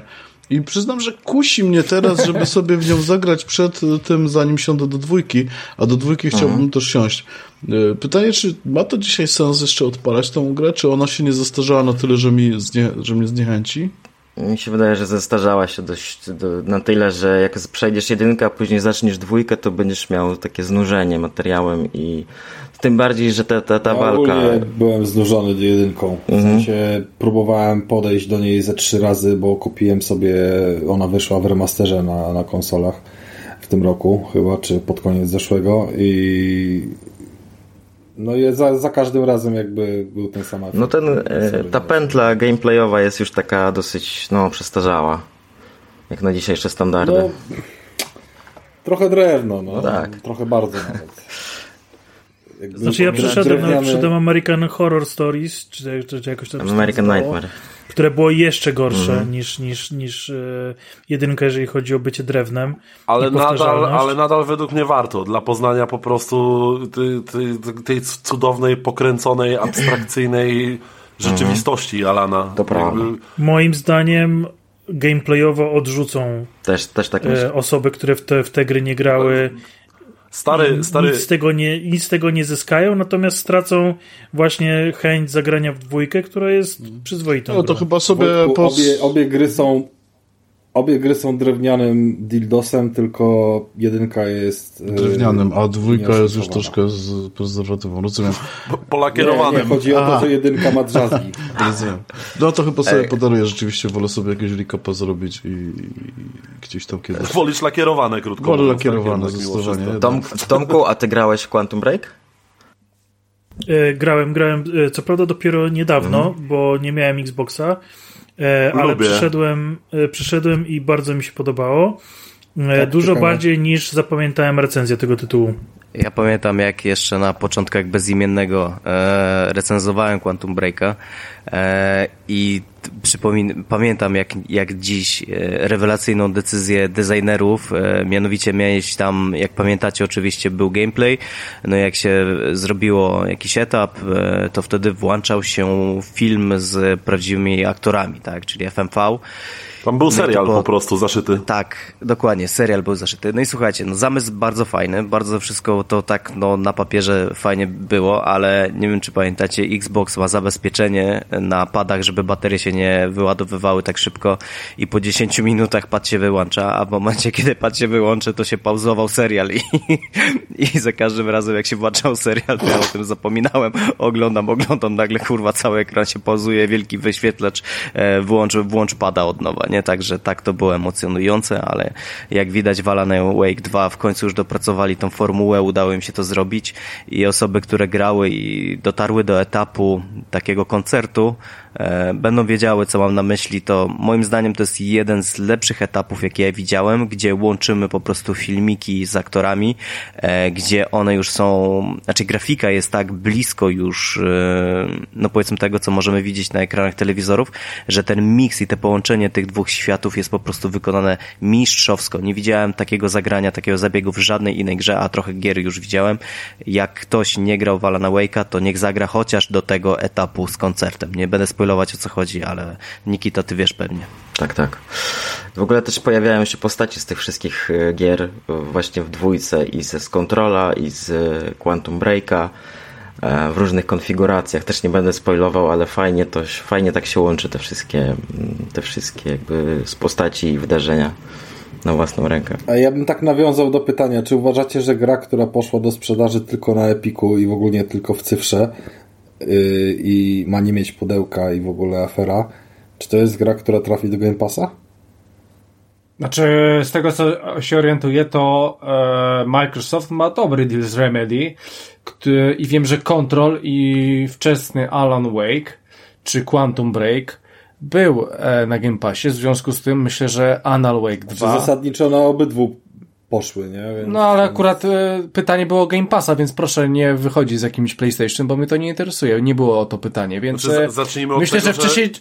Poczekaj, poczekaj, poczekaj była Wojtek. ekskluzywem na 360, nie? Dokładnie tak. Ja chcę powiedzieć, że wcześniej czy później na pewno się pojawi, aczkolwiek liczę, że w końcu wyjdzie to w pudle. I wydaje mi się, że wyjdzie to w pudle. Baldur's Gate w przyszłym roku wychodzi w pudle. Dobrze o tym wiemy, tak? Więc e, liczę, że Alan Wake też wyjdzie w pudle, szczególnie, że ma chujową sprzedaż i dobrze o tym wiemy. No. E, dobra. E, słuchajcie, to był Nikita. E, Nikita dał na pierwszym miejscu... Jeszcze chcesz coś, Nikita, E, nie, nie, dziękuję tylko. Okej, więc e, Nikita dał na pierwszym miejscu Anala Wake'a 2. Bardzo do, dobry tytuł, trzeba to ogarnąć. Słuchajcie, jeżeli podobała wam się e, recenzja Nikity, to nie wiem czy wiecie, ale Nikita e, z Jackiem, którego nie ma, stworzył swój własny projekt. Nazywa się Game Theory. jeżeli dobrze wiem. Mają już trzy odcinki, więc jeżeli e, spodobał wam się Nikita, możecie posłuchać chłopaków w ich własnym projekcie na Spotify'u. E, Chcesz coś dodać, E, Nikita, do tego? Tak, że zapraszamy i dziękuję bardzo za, za, za, za reklamowanie nas, także e, dzięki i To nie reklamowanie, to jest podpierdolka, że wszystko dzisiaj już miałeś ograne wcześniej i, i, powiedziane. no tak, ale, ale to, ale to nie, zmie- nie zmienia faktu, że się stresuję i tak, więc y, przed większą publicznością, Okay. ale dzięki. Więc e, słuchajcie, e, słuchajcie, Game Theory wpiszę sobie na Spotify'a, mam nadzieję, że znajdziecie, więc tam jest e, Nikita, trzy odcinki dopiero wyszły, więc chłopaki dopiero zaczynają, e, a my przechodzimy do naszego pana Zawadzkiego, pana Zawadzkiego, który po prostu zjadł wszystkie rozumy i wie wszystko najlepiej i nawet wie, że Alan Wake jest najpiękniejszy i w ogóle naj, naj, naj. Więc ciekawe, co pan Zawadzki ma na pierwszym miejscu. Mam nadzieję, Oj, że nie oj, jeździ ciężarówką. Mam nadzieję, że nie jeździ kurwa ciężarówką. Słucham. Ja powiem tylko jedno. Steam Deck. Słuchajcie, e, dla mnie wybór top, top 3 to był wyczyn niesamowity, bo naprawdę narzekałem i narzekam na ten rok strasznie. Inni się zachwycają. E, Ja jakoś w tym roku nie znalazłem czegoś takiego, e, co bym nazwał grą roku tak naprawdę. Bardzo dużo gier było blisko, jak słyszeliście, Spider-Man 2, e, Starfield, fajnie wszystko to było. Ale wiecie dlaczego to tak mi trudno jest wybrać, bo ja w tym 2023 roku tak naprawdę za dużo na tych dużych konsolach nie grałem, bo tak naprawdę cały rok spędziłem e, ze Steam Deckiem. E, Jest to dla mnie ob- objawienie tak naprawdę tego roku. Pamiętam jak się śmiałem z tej konsoli i powiedziałem, że nigdy nie kupię, ale chyba u mnie to już jest tak, że z czego się śmieję, to potem, to, to, to potem jest moje top 1. No i ta Co konsola, najmniej, no co wie- najmniej w dwóch egzemplarzach. Dokładnie, tak. Ale e, tutaj za pozwoleniem i w sumie e, pomysłodawcą tego, żeby na top 1 dać e, konsolę, w sumie miałem o, o moich top 3 konsolach opowiedzieć, ale trochę to się zmieniło, no to Steam Deck. Steam Deck, Steam Deck, Steam Deck i Steam Deck. Steam Deck i Steam Deck, bo Steam Deck jest Steam Deckiem, i Steam Deck. Steam Deck jest po prostu konsolą numer jeden w tym 2023 roku. Jest to konsola, która pozwoliła mi e, pograć w stare gry, w stare gry, które kiedyś nie miałem czasu albo nigdy się nimi nie interesowałem. E, ukończyłem Hatred e, w całości, co przedtem nie miałem komputera, który by to pociągnął, a teraz spokojnie włączyłem tą grę, ukończyłem w całości. Jeżeli ktoś nie wie, co, co to jest Hatred, no to to jest taki postal, tylko że bardziej brutalny i czarno-biały. E, Euro Simulator 2 tak samo jeździłem wiele kilometrów e, po całej Europie w ręku trzymając Steam Decka. E, Jeżeli ktoś się zastanawia, czy warto kupić taką konsolę, to śmiało mówię, że w tym momencie wersja LCD e, za około 1900 zł to jest po prostu zakup, który trzeba dokonać, a jeżeli ktoś chce mieć lepszą jakość i lepszą baterię, e, ekran OLEDowy to 2,5 tysiąca za wersję OLEDową, to jest po prostu w tym momencie najlepsza cena do jakości handheldów, jaka jest obecnie na rynku. Ani Legion Go, ani Asus ROG Ali nie da wam takiego konsolowego doświadczenia jak właśnie mm, Steam Deck. E, Wszyscy wielbiciele PSP, PS Vity e, myślę, że spokojnie odnajdą się na tej konsoli, ale nie zakończamy e, top 1 konsolą, bo, bo ja mam swoje top 1, jeżeli chodzi o gry. O, to ciekawe. No. Tak, oczywiście. Jak, jak Game Pass u Krystiana, nie? Dokładnie. Ej tam, oj tam, oj tam. Słuchajcie, dużym zaskoczeniem pewnie to nie będzie, ale e, ta gra sprawiła, że znowu powróciła mi chęć do grania, znowu zobaczyłem, co tak naprawdę dają gry i, i czego nie dają inne media, telewizja i, czy tam książki. E, I jest to po prostu dodatek do Cyberpunka Phantom Liberty. Mm, Wow. jest to dodatek mały, jest to dodatek krótki, mm, można powiedzieć. Ukończyłem całego, e, skończyłem parę razy, żeby zobaczyć inne, inne wersje zakończeń. E, też jak najbardziej tutaj e, z Tomkiem wymieniliśmy się swoimi spostrzeżeniami i, i bardzo zupełnie inaczej odbiór tej gry się różnił, on inaczej odbierał to wszystko niż ja.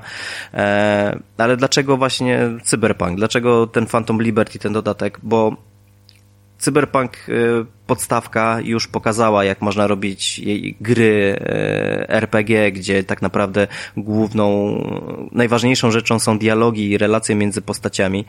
E, tak w tym momencie Phantom Liberty znowu mi o tym przypomniał i to, co osiągnęło CD Projekt przy, przy tych grach, to jest mistrzostwo świata, które po prostu musi być naśladowane i pewnie będzie naśladowane przez innych twórców.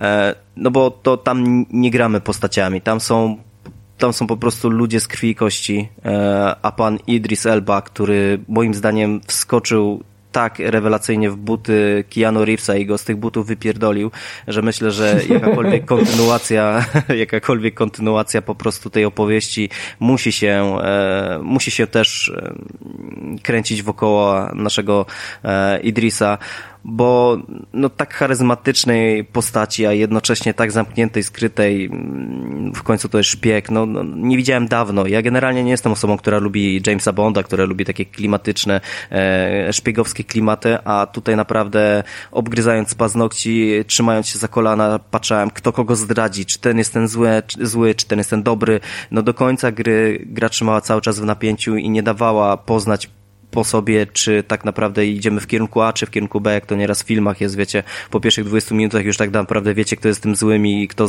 zdradzi głównego bohatera. Tak tutaj w tym dodatku, no to nie było takie proste, co chwilę zwroty akcji.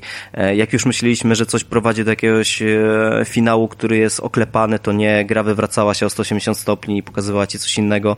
Tak naprawdę nie wiem, czy to będzie spoiler, ale gra tak naprawdę od połowy z miniatorii, można tą grę dwa razy ukończyć i, i wydarzenia e, ścieżki A z wydarzeniami ścieżki B w ogóle całkowicie się od siebie różnią. Można powiedzieć, że to są dwa wątki fabularne w jednym, tak jak kiedyś były. Czyli co, e, coś na, na zasadzie jak drugi akt w Wiedźminie dwójce? Coś, coś podobnego? No coś takiego, jak najbardziej, więc... Tylko, więc... że jest to bardziej wymieszane, wiesz, Aha. Miki? E, bardziej jest to ze sobą spójne, bo tam faktycznie jakby... Bo, bo właśnie ja pamiętam, że, że to dla tak, mnie było tak. coś, coś, czego ja w żadnej innej grze w ogóle kiedykolwiek nie spotkałem, nie? Jak jak całkowicie inny w ogóle drugi akt, który to była w ogóle mega odważna decyzja z ich strony, że kawał, kilka godzin gry tak naprawdę wielu, wielu, wielu graczy nie zobaczyło, tak? Tak, I... dokładnie.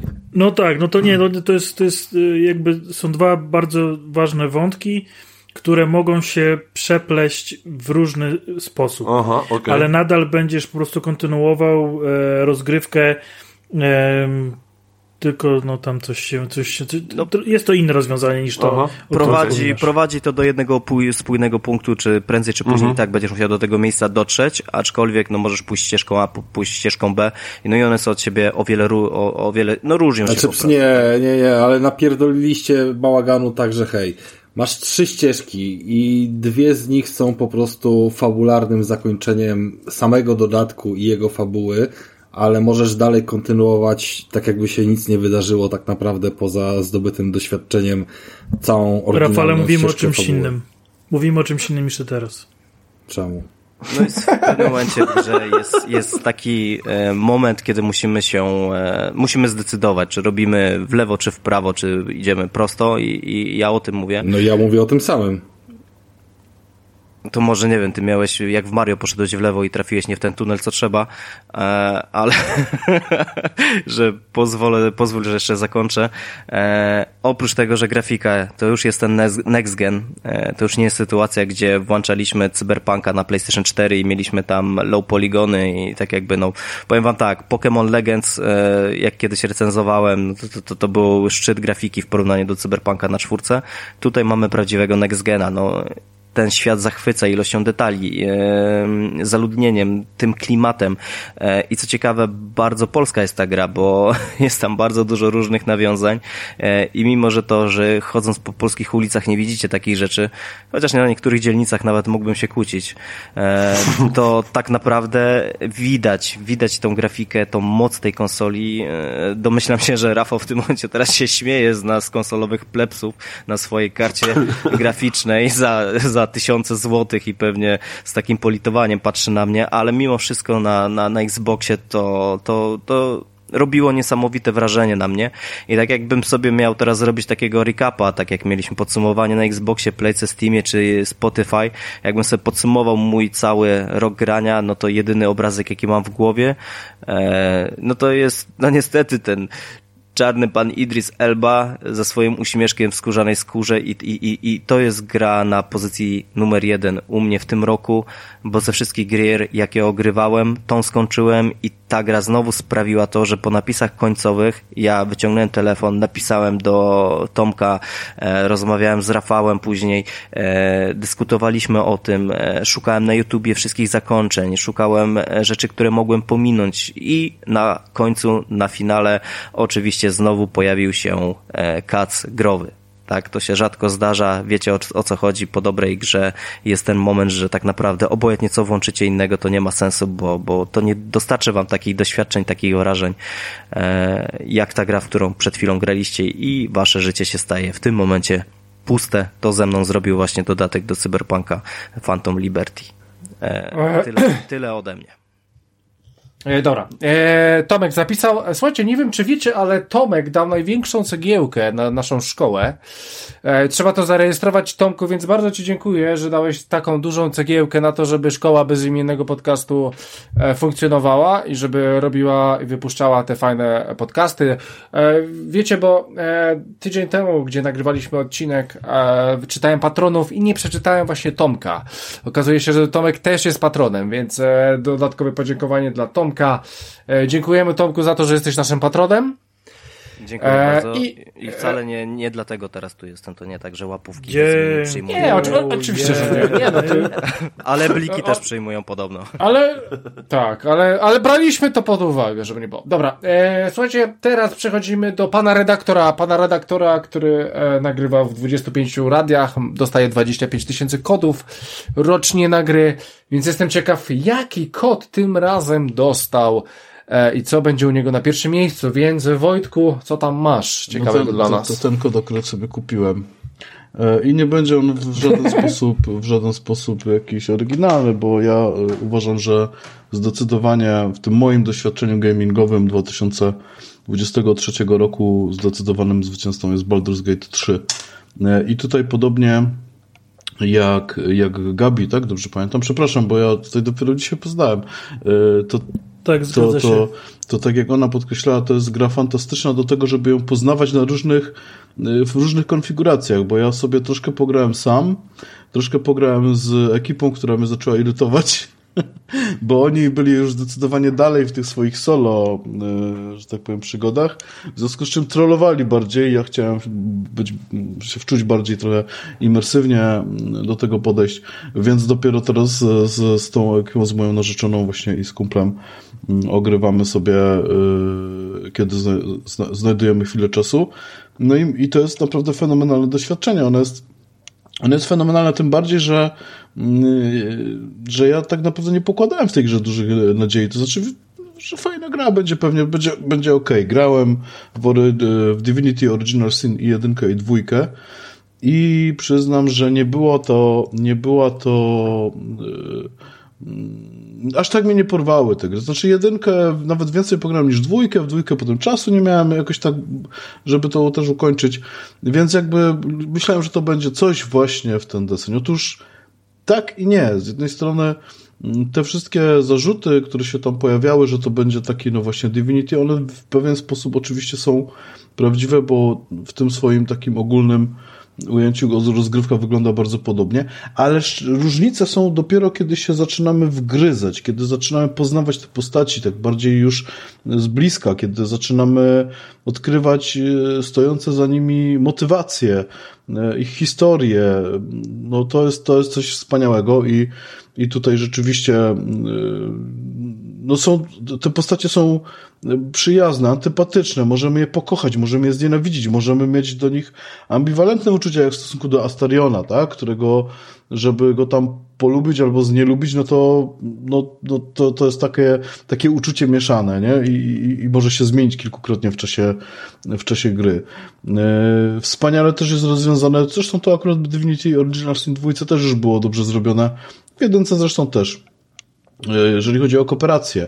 Kooperacja to jest znakomicie zrobiona, ale też to doświadczenie m, przynajmniej tego pierwszego aktu z trzech różnych perspektyw pokazuje, jaki tam jest ogrom możliwości, jaki jest multum w ogóle ścieżek, którymi możemy podążyć, które na różne sposoby pozwalają nam e, rozwiązać e, te problemy. To naprawdę jest bardzo zbliżone na tyle, na ile może być oczywiście mm, e, gra komputerowa, e, może być zbliżona do takiej tradycyjnej sesji RPG, gdzie, gdzie my rzeczywiście odgrywamy te postaci. Ja mam tylko jeden problem z tą grą, y, która y, i to jest problem, który raczej y, jest, no to jest tak jakby powiedzieć, że tam, nie wiem, jest za dużo piasku na plaży albo coś takiego, że mnie męczy troszeczkę to, w jaki sposób te, w jaki sposób ta postać, którą ja kreuję, w jaki sposób mogę ją odgrywać. To znaczy, pomimo tych wielu ścieżek i możliwości, to nadal te postaci są trochę ukierunkowane. I na przykład próbując stworzyć nekromantę, takiego typowego nekromanta z krwi kości złego, jakiegoś takiego podłego, to tak jakoś kontrastuje mi z tym to, że ta postać się cały czas tak uśmiecha trochę jak tam, jest jakaś taka zdezorientowana, taka trochę, no powiem brzydko, kolokwialnie pizdowata. No po prostu to mnie męczy, ale poza tym, poza tym to w zasadzie wszystkie te doświadczenia, to poznawanie tych światów, poznawanie tych postaci, tych motywacji, yy, no jest, jest po prostu czystą przyjemnością i, i ja też tej gry nie ukończyłem i naprawdę jestem mega ciekaw, co tam dalej, co tam będzie, będzie przed nami w tej, w tej przygodzie. Yy, więc jeżeli chodzi o tą moją topkę, to właśnie Baldur's Gate, jeszcze jedno dopowiem, kończąc ten mój wywód, że to jest gra, która przypomniała mi, jak mogą wyglądać gry, które są tworzone przez ludzi, którzy naprawdę mają ogromną pasję, ale nie taką tylko pasję tworzenia, ale taką pasję, która jest osadzona w tych światach, które tworzą. To jest trochę tak, jak e, przed chwilą była mowa o cyberpunku. To jest, to jest, dla mnie to jest to samo doświadczenie, tego samego poziomu, bo, bo również e, miałem bardzo podobne odczucia grając Phantom Liberty, że, że tam po prostu ktoś no odwalił tak dobrą robotę, jeżeli chodzi o, o fabułę, jeżeli chodzi o to, to, to ten zamysł taki te, tego świata, tej opowieści. I tutaj jest bardzo podobnie, tylko że y, bardziej rozbudowanie, nie? że tutaj jest więcej ścieżek, więcej możliwości, więcej. Z... Ci twórcy jakby zakładają, y, że gracz może naprawdę dziwne rzeczy robić i rzeczywiście możemy dziwne rzeczy robić. I tutaj mam taki, taki vibe jeszcze tych takich staroszkolnych RPGów, tylko że w nowej odsłonie. Grając czułem się trochę tak, jak e, odpalając zwłaszcza drugą część Baldur's Gate, gdzie naprawdę ten świat mnie pochłonął bez reszty. I jeszcze, jeszcze tylko jednego mi brakuje, no tego polskiego dubbingu braku, brakuje, ale, ale nic dziwnego, że nie było na niego pieniędzy, bo ilość dialogów, ilość e, tych linii, które aktorzy musieli przeczytać jest tak potężna, że, że myślę, że sama lokalizacja y, no, no pochłonęłaby po prostu jakieś bardzo grube miliony. Więc to jest na pewno wada, y, y, albo w zasadzie taka wisienka na torcie, której tutaj po prostu brakuje. Dobra, więc e, słuchajcie, mamy Baldur's Gate 3 i e, powiem wam, drodzy słuchacze, że nie widzicie, co się dzieje u nas w klasie, ale e, ex-Tomek cały czas podnosił rękę do góry, e, że chciał iść do łazienki i poszedł do łazienki, więc ex-Tomka nie mamy. On akurat e, prawdopodobnie jest na dwójce, e, więc zostaliśmy na placu boju w, szóst w szóstkę. No i teraz e, przechodzimy do pierwszego miejsca. Ja widziałem już, że on pod biurkiem Steam Decka miał włączonego. A to chyba, że mi ściemnił. A to będę musiał z nim porozmawiać w takim razie. A to widzisz, Do rodziców cygano. zadzwoń. No, albo, albo tak. Poproszę tutaj matkę, żeby, żeby tu się, mi się tu tłumaczyła. Dobra. E, słuchajcie, e, przechodzimy e, do teraz miejsca, e, przechodzimy teraz do Mikołaja. Mikołaj, twoje pierwsze miejsce w 2023 roku to? E, słuchajcie, e, jakby ja byłem bardzo zawiedziony przede wszystkim e, tym, że moim e, top 1 2023 musi być gra wydana w 2023 roku, w przeciwieństwie do zeszłego roku, kiedy tak nie musiało być. I ja byłem tym bardzo zawiedziony, bo gdyby tak nie musiało być, to wy doskonale wiecie, jaka gra by została moją grą roku, w którą Tak. zagrałem w tym roku. I oczywiście to Tak. by były jedyne, cudowne, wspaniałe kroniki Myrtany, które po prostu pochłonęły mnie absolutnie bez reszty i mówiłem o tym niedawno zresztą na odcinku. I, I jakby tak by się to skończyło, gdyby nie to, że postanowiliśmy się skupić po prostu jednak na produkcjach wydanych w tym roku. Więc tak, e, najśmieszniejsze jest to, że moją ostateczną decyzję podjąłem tak naprawdę w ciągu ostatnich 10-15 minut. I bardzo intensywnie sobie myślałem nad tym, co, co nas teraz czeka. E, I słuchajcie, jakby muszę na pewno honorowo wspomnieć o tym, że jedna gra y, urzekła mnie absolutnie i muszę koniecznie o niej wspomnieć, chociażby z tego względu, że ja myślałem, że ta gra już nigdy nie wyjdzie i nigdy w nią nie zagram. E, a jednak dała mi po prostu w tym roku taką masę frajdy, masę po prostu wspaniałej eksploracji i genialnie poprowadzonych, mam na myśli mechanicznie poprowadzonych zadań, które nie prowadziły nas za rączkę. I honorowo muszę tutaj po prostu wspomnieć o Dead Island 2, które uwielbiam.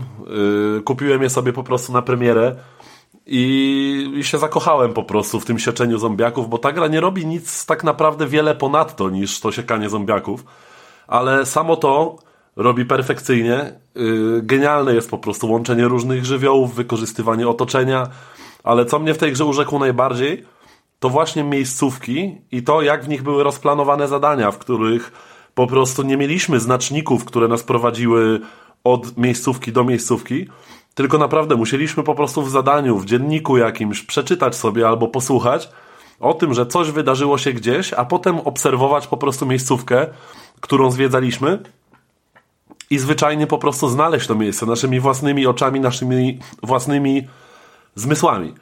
I honorowo musiałem po prostu o tej grze wspomnieć, bo ona się bardzo biła o ten tytuł gry roku, więc to było takie honorowe wyróżnienie. Ale jednak ostatecznie wygrała inna gra. O, to Tak. ciekawe. I słuchajcie, jakby nigdy nie byłem fanem remake'ów jakimś specjalnym. Aha, I prawdopodobnie ta gra by nie wygrała, gdybym grał w oryginał na premierę. Ale słuchajcie, jakby jak już pewnie się domyślacie, yy, moją grą roku jest Resident Evil 4 yy, w remake'u. Bo słuchajcie, to co tam zrobił Capcom, jakby ta gra wcale nie musiała być remake'iem. Ona wcale nie, potrzebowa nie potrzebowała kultowego oryginału, żeby w tym roku wypaść absolutnie bezbłędnie na tle praktycznie wszystkich innych gier. Bo to, ile ta gra dała mi po prostu emocji, frajdy z samego obcowania z nią po prostu. Z samego tego, jak, y, jak te mechaniki były doskonale połączone, jak doskonale były wprowadzone w ten y, 2023 rok na podstawie tej leciwej już jednak gry.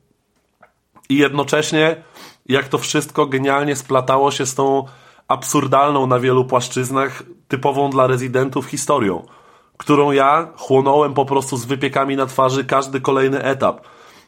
To były dla mnie emocje, to było dla mnie kombinowanie ekwipunkiem, to był dla mnie survival horror w najlepszym możliwym wydaniu. I to, to była jedna z tych gier, których chyba najbardziej żałowałem, że musiałem je później wysłać patronowi.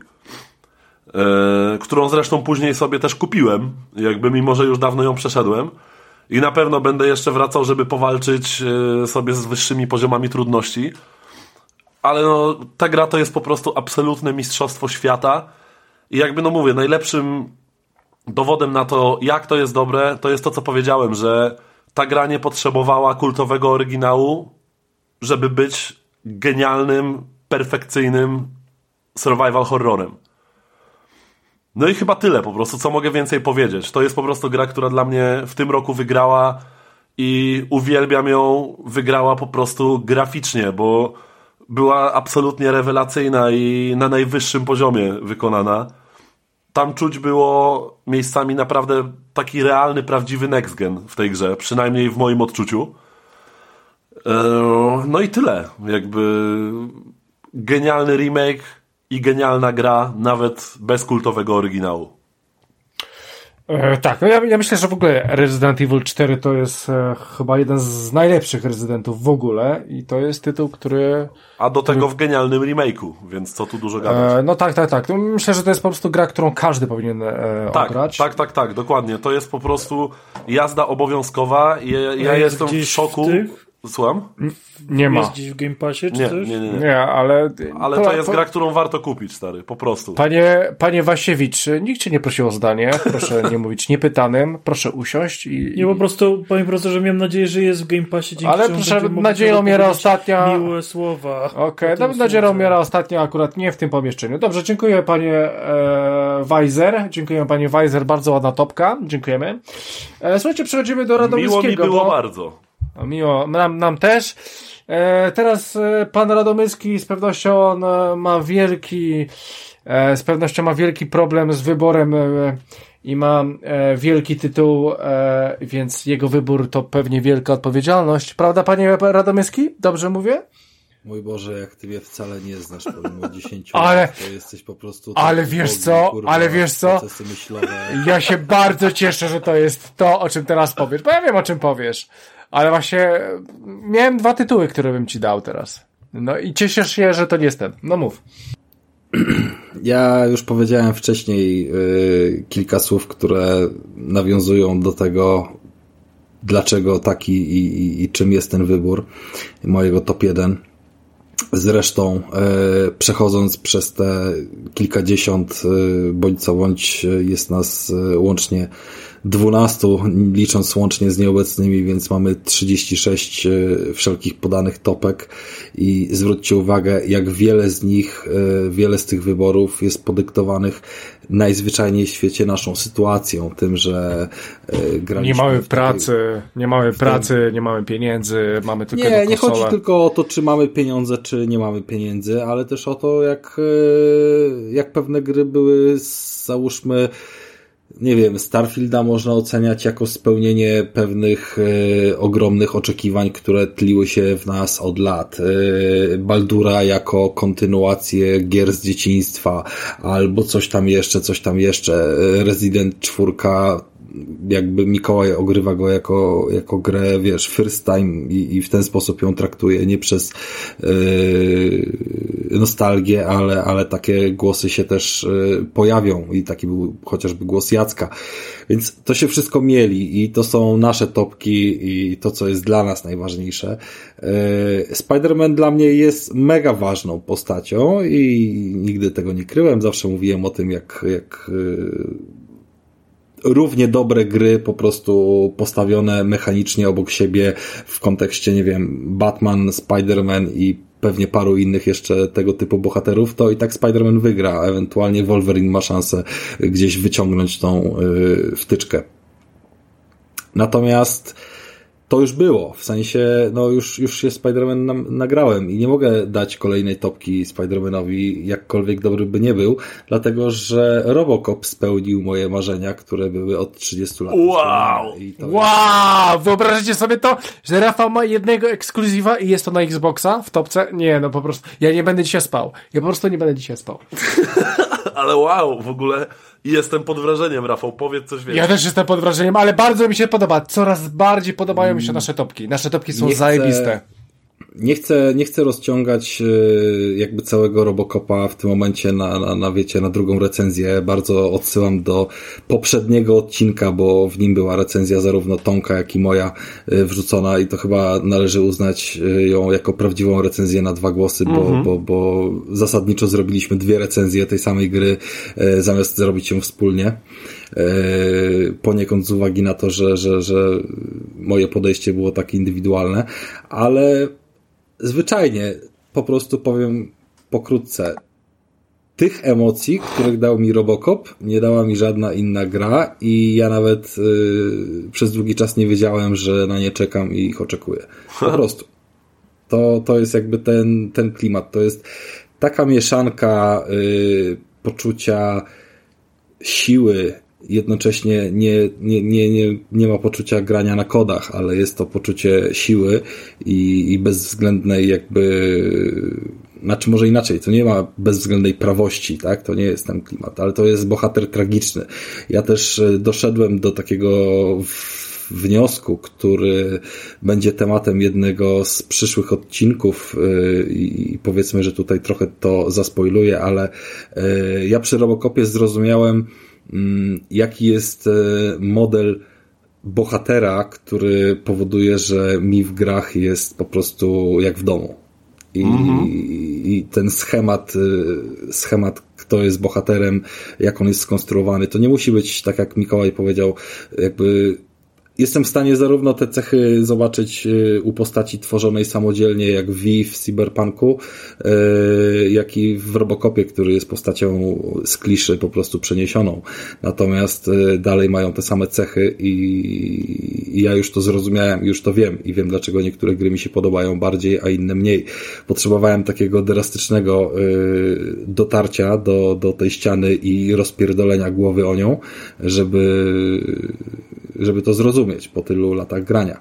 I, I dlatego to jest takie silne doświadczenie i tak istotne, jakby wszystkie kwestie, które gdzieś tam idą w kontekście jakichkolwiek, nie wiem, braków technicznych, mechanicznych i tak dalej, nie, nie mają znaczenia, bo to jest pewien urok. Yy, jeżeli mówimy o indykach, o, o, o, gierkach pisanych na kolanie przez jedną bądź cztery osoby na krzyż, to bardzo doceniamy ich dowolność, swobodę yy, w tworzeniu i że możemy dostać coś nowego. Yy, przy AAA-ach doceniamy kunszt wykonania na najwyższym poziomie, a jednocześnie narzekamy na powtarzalność i że pewne rzeczy są po prostu zrobione bezpiecznie. Mhm. Yy, strefa gier podwójnego A daje tutaj przestrzeń na sprawdzenie fajnych pomysłów z w miarę wysokim budżetem, który jest w stanie je zrealizować i dostarczyć takie odczucia, jakie są nam właśnie potrzebne, żeby to, to, było, to było na poziomie. No i jakby tyle mam do powiedzenia. Jest Robocop, jest splatynowany, a i tak wiem, że będę wracał do tej gry. Wow. Prawdopodobnie na innych platformach, żeby sobie po prostu, wiecie, przechodzić to na różne sposoby. No powiem, powiem ci Rafał, że kurwa, no kompletnie się w ogóle tego nie spodziewałem, nie? To był naprawdę gruby strzał od tego Robocopa. Ja, ja jeszcze bardziej się tego nie spodziewałem, ponieważ, znaczy, tak myślałem, Robocop czy Spider-Man, ale żeby Spider-Mana nie wrzucić w top 3, to było coś ciekawego, więc e, jakby był twoim... Ale Krystian, mnie w żaden sposób nie interesuje, czy gra PlayStation będzie w mojej topce, czy nie. Bardzo się dlatego, cieszę, że, bardzo się cieszę. dlatego, że dlaczego ma mnie to interesować, skoro i tak jest ponad 50 konsol? No tak, sobie grasz już na PC, i... więc, więc w sumie tak. Ja, ja, ja, w ogóle, ja w ogóle ostatnio, ostatnio nawet e, tak się zainteresowałem, czemu Rafał gra na PC? Bo na Playce nie ma gier. Dziękuję. I w sumie jedna gra rocznie to w sumie ekskluzyw jest to. Więc ogólnie gdybym był twoim rodzicem, Rafał, to bym był zadowolony z takiego dziecka, więc bardzo mi się to e, podoba. Bardzo fajna topka, Rafał, super. Dzisiaj, e, się, zachowa- mamy... dzisiaj się zachowałeś, Rafał, jak syn mamy koleżanki po prostu. Znaczy, e, dokładnie. Mamy. E, tak, w ogóle mamy bardzo dobre Czekaj, do następnego odcinka będzie recenzja portala. Wow. E, mamy bardzo... O Boże. Okej, okay. to może to cofnę. Ale, przy pracy był. ale to będzie w nowym roku, to już wiesz, to już co innego. E, dobra, słuchajcie, zanim e, zostały nam tylko dwie topki, Tomka i moja, więc zanim dojdziemy do nich, to e, co miał Jacek? Wiemy, co miał Jacek? Wiemy, co miał Jacek. Spidermana 2. Jacek, nie, Jacek Spidermana miał na trzecim miejscu. Aha, okej, okay, Na no. drugim miał Residenta, a na pierwszym Dead Space Remake. Dlatego o! wspominałem o tym o, mocnym dosyć o, To też miał fajną, też miał fajną topkę. Yy, topkę, więc Jacku, bardzo fajna topka. Słuchajcie, Tomek miał, Boże wróć, Piotrek, którego dzisiaj nie mam, miał Baldur's Gate 3, więc e, to co Wojtek, a Michał Słowikowski, którego też nie miał, miał Jedi Survivor, czyli e, grę, którą bardzo, bardzo lubi Tomek.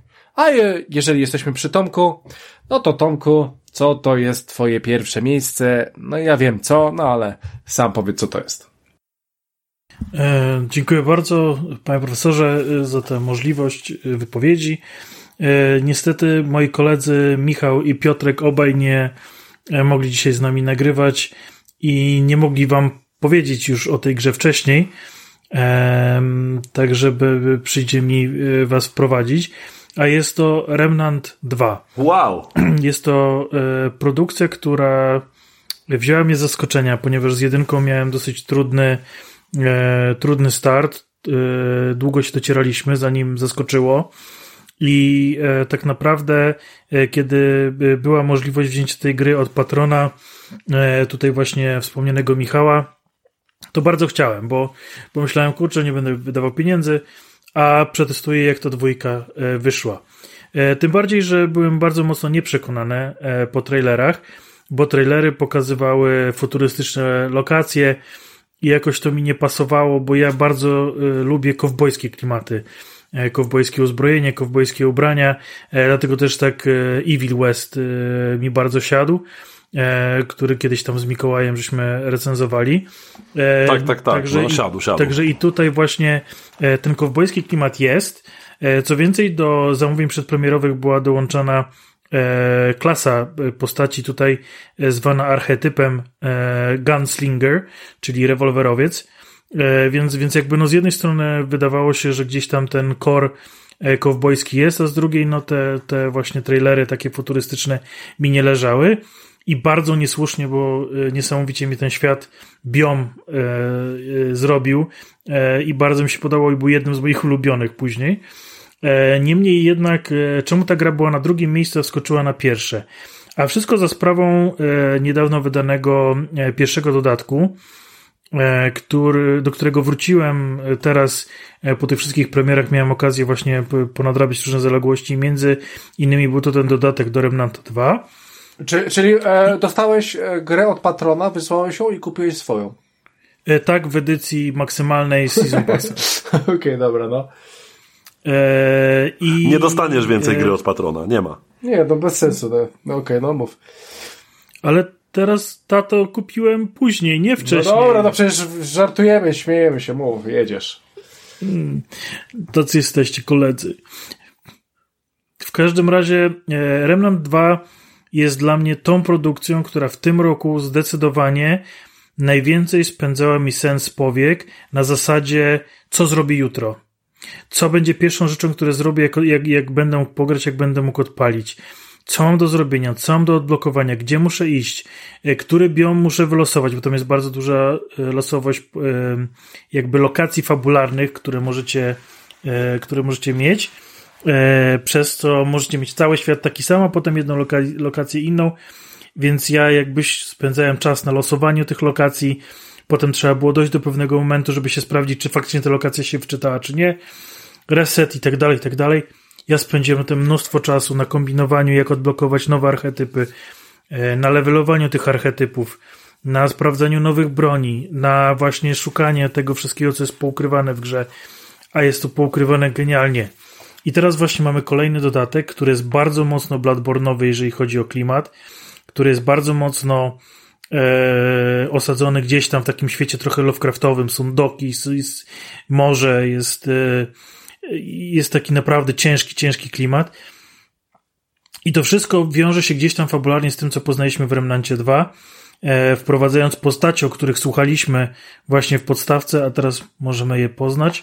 Więc e, no tutaj bardzo mnie ten tytuł zaskoczył, bardzo mnie wciągnął i właśnie ten dodatek przypomniał mi e, te wszystkie godziny, które spędziłem między graniem na rzeczach związanych z czytaniem, z dowiadywaniem się, z, z próbowaniem e, poukładać sobie plan e, na następne godziny grania. Dlatego Czyli trochę e, takie, pierwsze- trochę takie jakieś yy, flashbacki, mam wrażenie, z pierwszych momentów w życiu spędzonych z Soulsami, nie? I to takie magiczne Tak. zaangażowanie w grę.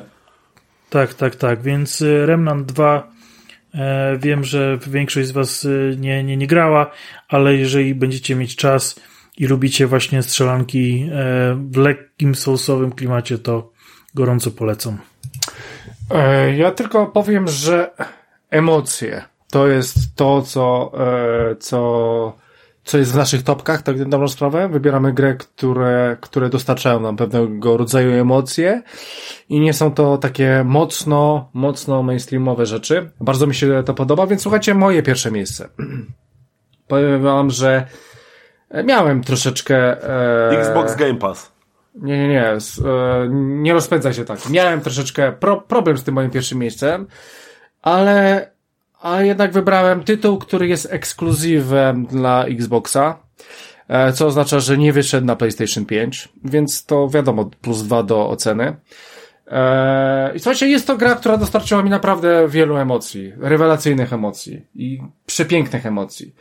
Jest to tytuł, który ogrywałem bardzo dużo z Tomkiem, przeszedłem z Tomkiem i jeszcze o nim nie powiedzieliśmy, ale powiemy. Myślę, że w przyszłym roku, już na początku przyszłego roku o nim powiemy. Jest to też tytuł, który Wojtek miał w zeszłym roku w swojej topce, a dopiero w październiku tego roku wyszła na konsolę, wyszła na Xboxa. W związku z tym jest w mojej topce. Rewelacyjny świat, rewelacyjny klimat, O, rewelacyjna walka. Słuchajcie, jest to Warhammer 40 tysięcy Dark Tide. Profesor E. Klocek znowu przy mikrofonie. E, słuchajcie, rewelacyjne godziny spędzone z Tomkiem. Codziennie druga zmiana. Tomek, jedziemy, jedziemy. Do, no to jedziemy. Słuchajcie, poziom pierwszy, drugi, trzeci, okej. Jakoś to idzie. Słuchajcie, czwarty. No to już czwarty był naprawdę survival. Naprawdę survival, tak. Ej, Krystian, jesteś pewny, że czwarty? No dobra, dawaj, spróbujemy. No dobra, spróbowaliśmy, dobra, giniemy. Dobra, to może jutro spróbujemy. Dobra, wróćmy na trzeci. Dobra, i słuchajcie, i ten czwarty poziom, czwarty level e, tego Dark Tide'a spowodował to, czego uwielbiałem w Left 4 Dead, czego mi zabrakło trochę w Back 4 Blood, ale bardzo lubiłem też to Vermintide, czyli survival. Musisz wszystkie swoje e, ruchy zaplanować wcześniej, w sensie, w sensie trzymać się ekipy, robić e, wszystko z głową, nie wpierdalać się nie wiadomo gdzie, bo po prostu zginiesz. E, trzeba po prostu e, wszystko e, obliczać i, i, i, i robić to e, no tak, żeby po prostu przeżyć, bo na czwartym poziomie dopiero zaczyna się ta gra. Naprawdę, na czwartym poziomie czułem te emocje, których nie miałem na poprzednich poziomach i nie miałem w wielu, wielu grach.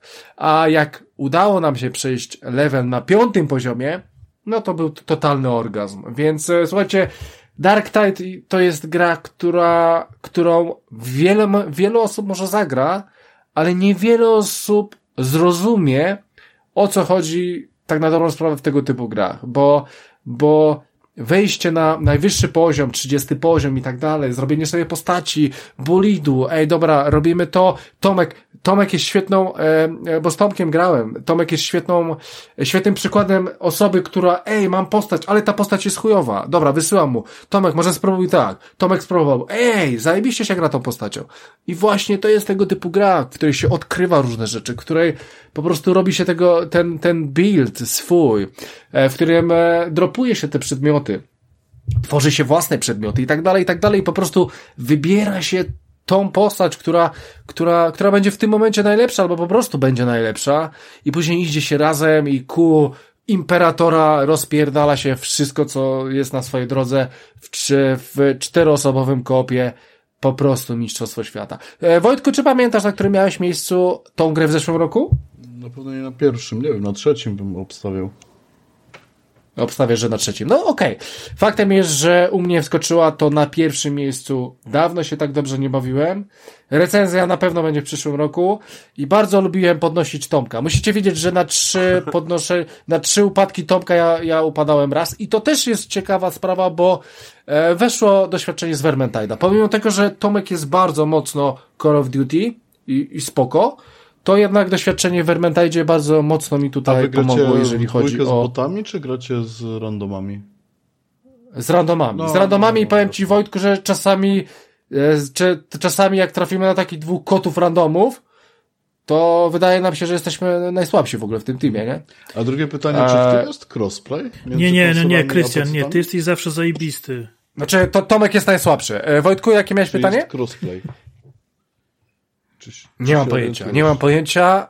Wiem, że w Mortal Kombat dojdzie crossplay w przyszłym roku, ale nie wiem, Bo czy to jest ci szczerze, crossplay. że ja z Dark E. To mam taki problem, że to E. jest gra, którą No, no, no. Graliśmy z pecetowcami. znajomymi, Tak. a Graliśmy z pecetowcami, Wojtku. Graliśmy z pecetowcami i e, Dark Tide jest na Game Passie. Jak ja coś. mam Dark Tide. E, bo w Ja sensie my, musisz wejść na Xboxa, bo może masz na Steamie, ale musisz wejść na Xboxa, a jest na Game Passie. Tak Ale to bo chyba to tak No, działa, no, no. czytałem, że, że jest crossplay między Steamem a Xbox e, Game Passem, więc podejrzewam, że to będzie e, ten Będzie też... Czyli jest możliwość, że moglibyśmy w to razem Powiem zagrać. zagrałbym, tak, jak bo ja dość szybko sobie dałem spokój, po prostu, no bo o ile to można, wiesz, z randomami grać, nie? Ja nie miałem y, akurat nikogo, kto by też chciał w to ze mną pograć, więc, więc y, tam jakiegoś szału nie robiłem, że tak powiem. A jakimi postaciami jeszcze graliście, jeżeli... jeżeli... E, Ja Tomek? weteranem. A ja grałem tą za Zetara, Zetora, Zelota. coś tam. Zelotem chyba. Zelota, o, no. Spoko. No to powiem wam tak, Eee, bo ja, i- tylko że ja będę lamił, bo ja mam tam, wiecie, nie, nie mam jakiegoś dużego doświadczenia. No to poczekaj, ty będziesz lamił, Tomek będzie lamił, a ja was będę podnosił? To zależy, Dobrze, no. to, to, to zależy, Dzień jak co dzień. E, Dzień jak, dzień jak chcesz. E, zależy jeszcze na jakim poziomie, ale e, powiem ci Wojtku, że tam się cały czas to zmienia. Teraz w, w grudniu, wyszła nowa mapa, e, dwie nowe mapy do gry, plus balans, plus jakieś tam jeszcze głupoty. Widziałem, w sensie, że tak, tak. ta gra się no, no, chodzi o to, że ta gra się cały czas rozwija i rozwija się za No ja darmo, gdzieś co ciekawe. Myślałem, jeszcze jak to, będą... jak to pierwsze, bo to był taki dwu, dwu jakby częściowy ten, ten sezon, nie wiem jak to nazwać w sumie. E, Więc jak jeszcze ta pierwsza część weszła, to trochę pograłem. Jak druga to już nie, to już później tego nie ogrywałem, ale jakby załapałem się na te zmiany w tych drzewkach e, umiejętności, bo one rzeczywiście były wcześniej dość słabo zrobione. I generalnie ta gra jest pod względem, oprócz gameplayu, to ta gra jest dość słabo e, zrobiona. No, wszystkie te zarzuty są wciąż aktualne, które miałem w zeszłym roku.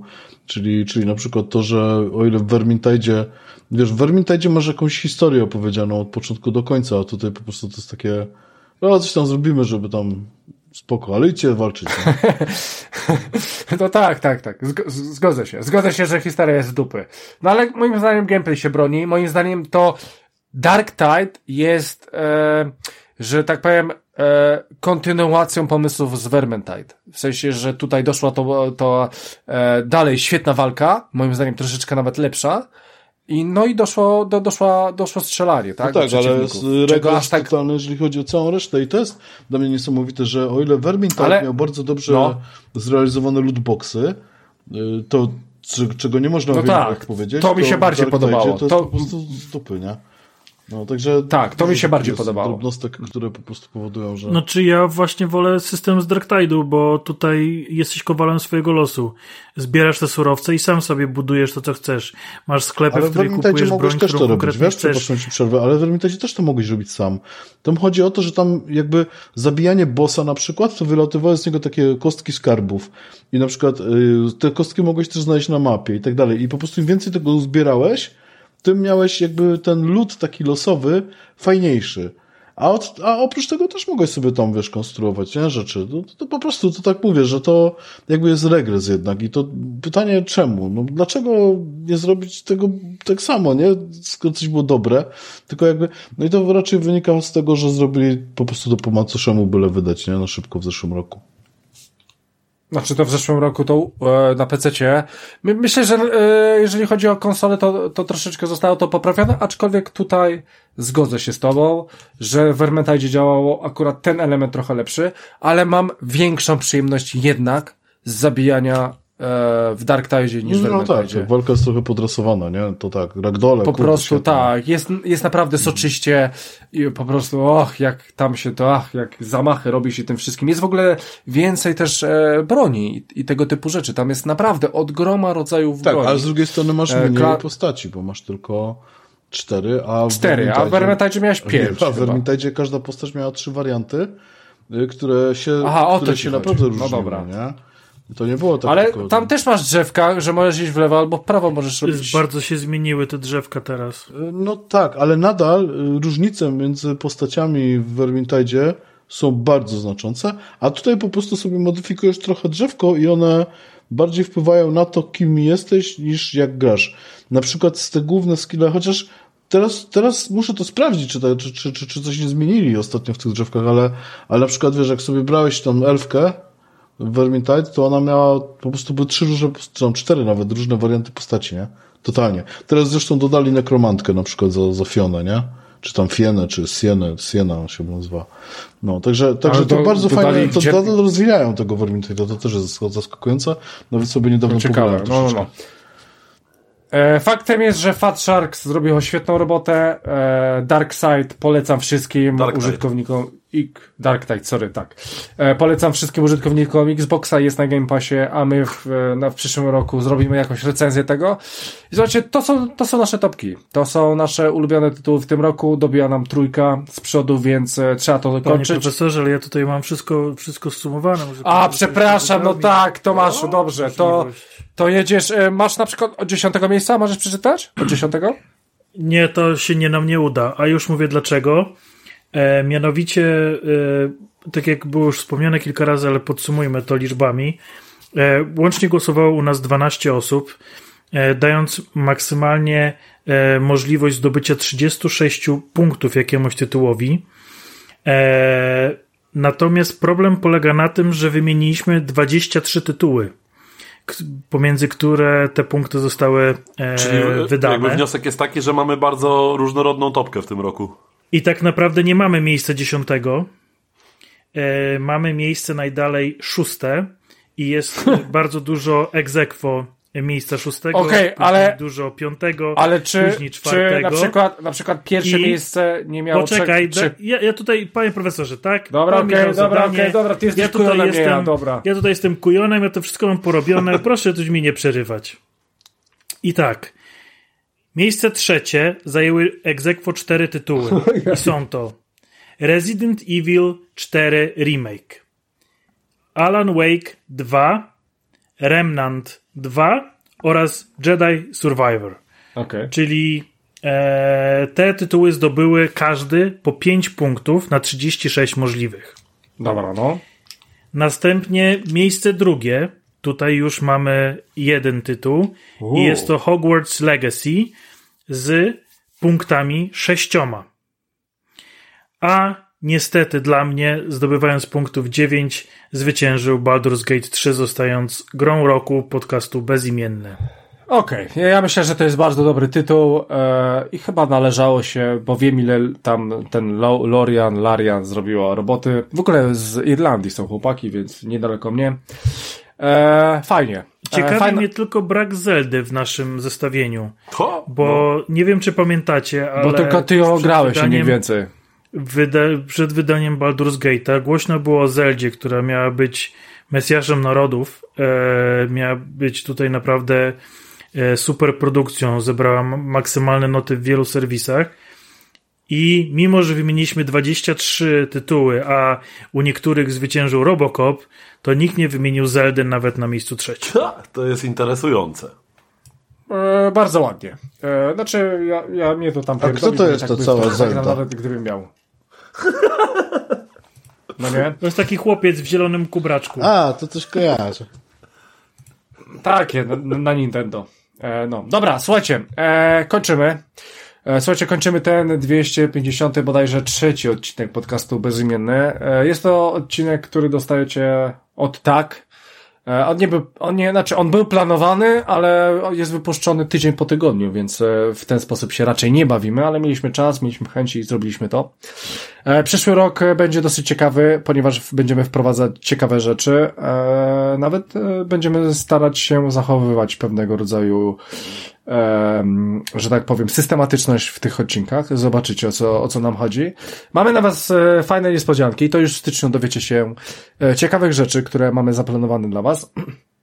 Powiem Wam, że już nawet pewne tematy mamy dograne już są gotowe, tylko czekamy na, na po prostu możliwość publikacji niektórych rzeczy. E, No i co? No i to jest e, w sobie nasza topka e, tego roku, więc fajnie, że jesteście, fajnie, że byliście. My życzymy Wam wesołych świąt. Już nie, bo już życzyliśmy ostatnio, ale na pewno możemy Wam życzyć szczęśliwego nowego roku. Bawcie się, mam nadzieję, że to będzie szampańska zabawa dla Was. Grajcie w Tomb Raidera, przypominam, jest na Game Passie. Słuchajcie, nagrywaliśmy 28 e, grudnia. Ja postaram się, żeby ten odcinek był już jutro, czyli 29 grudnia. Będziecie go słuchać na swoich podcastach. Muszę to zrobić, bo 30 już jadę w góry i mnie nie ma.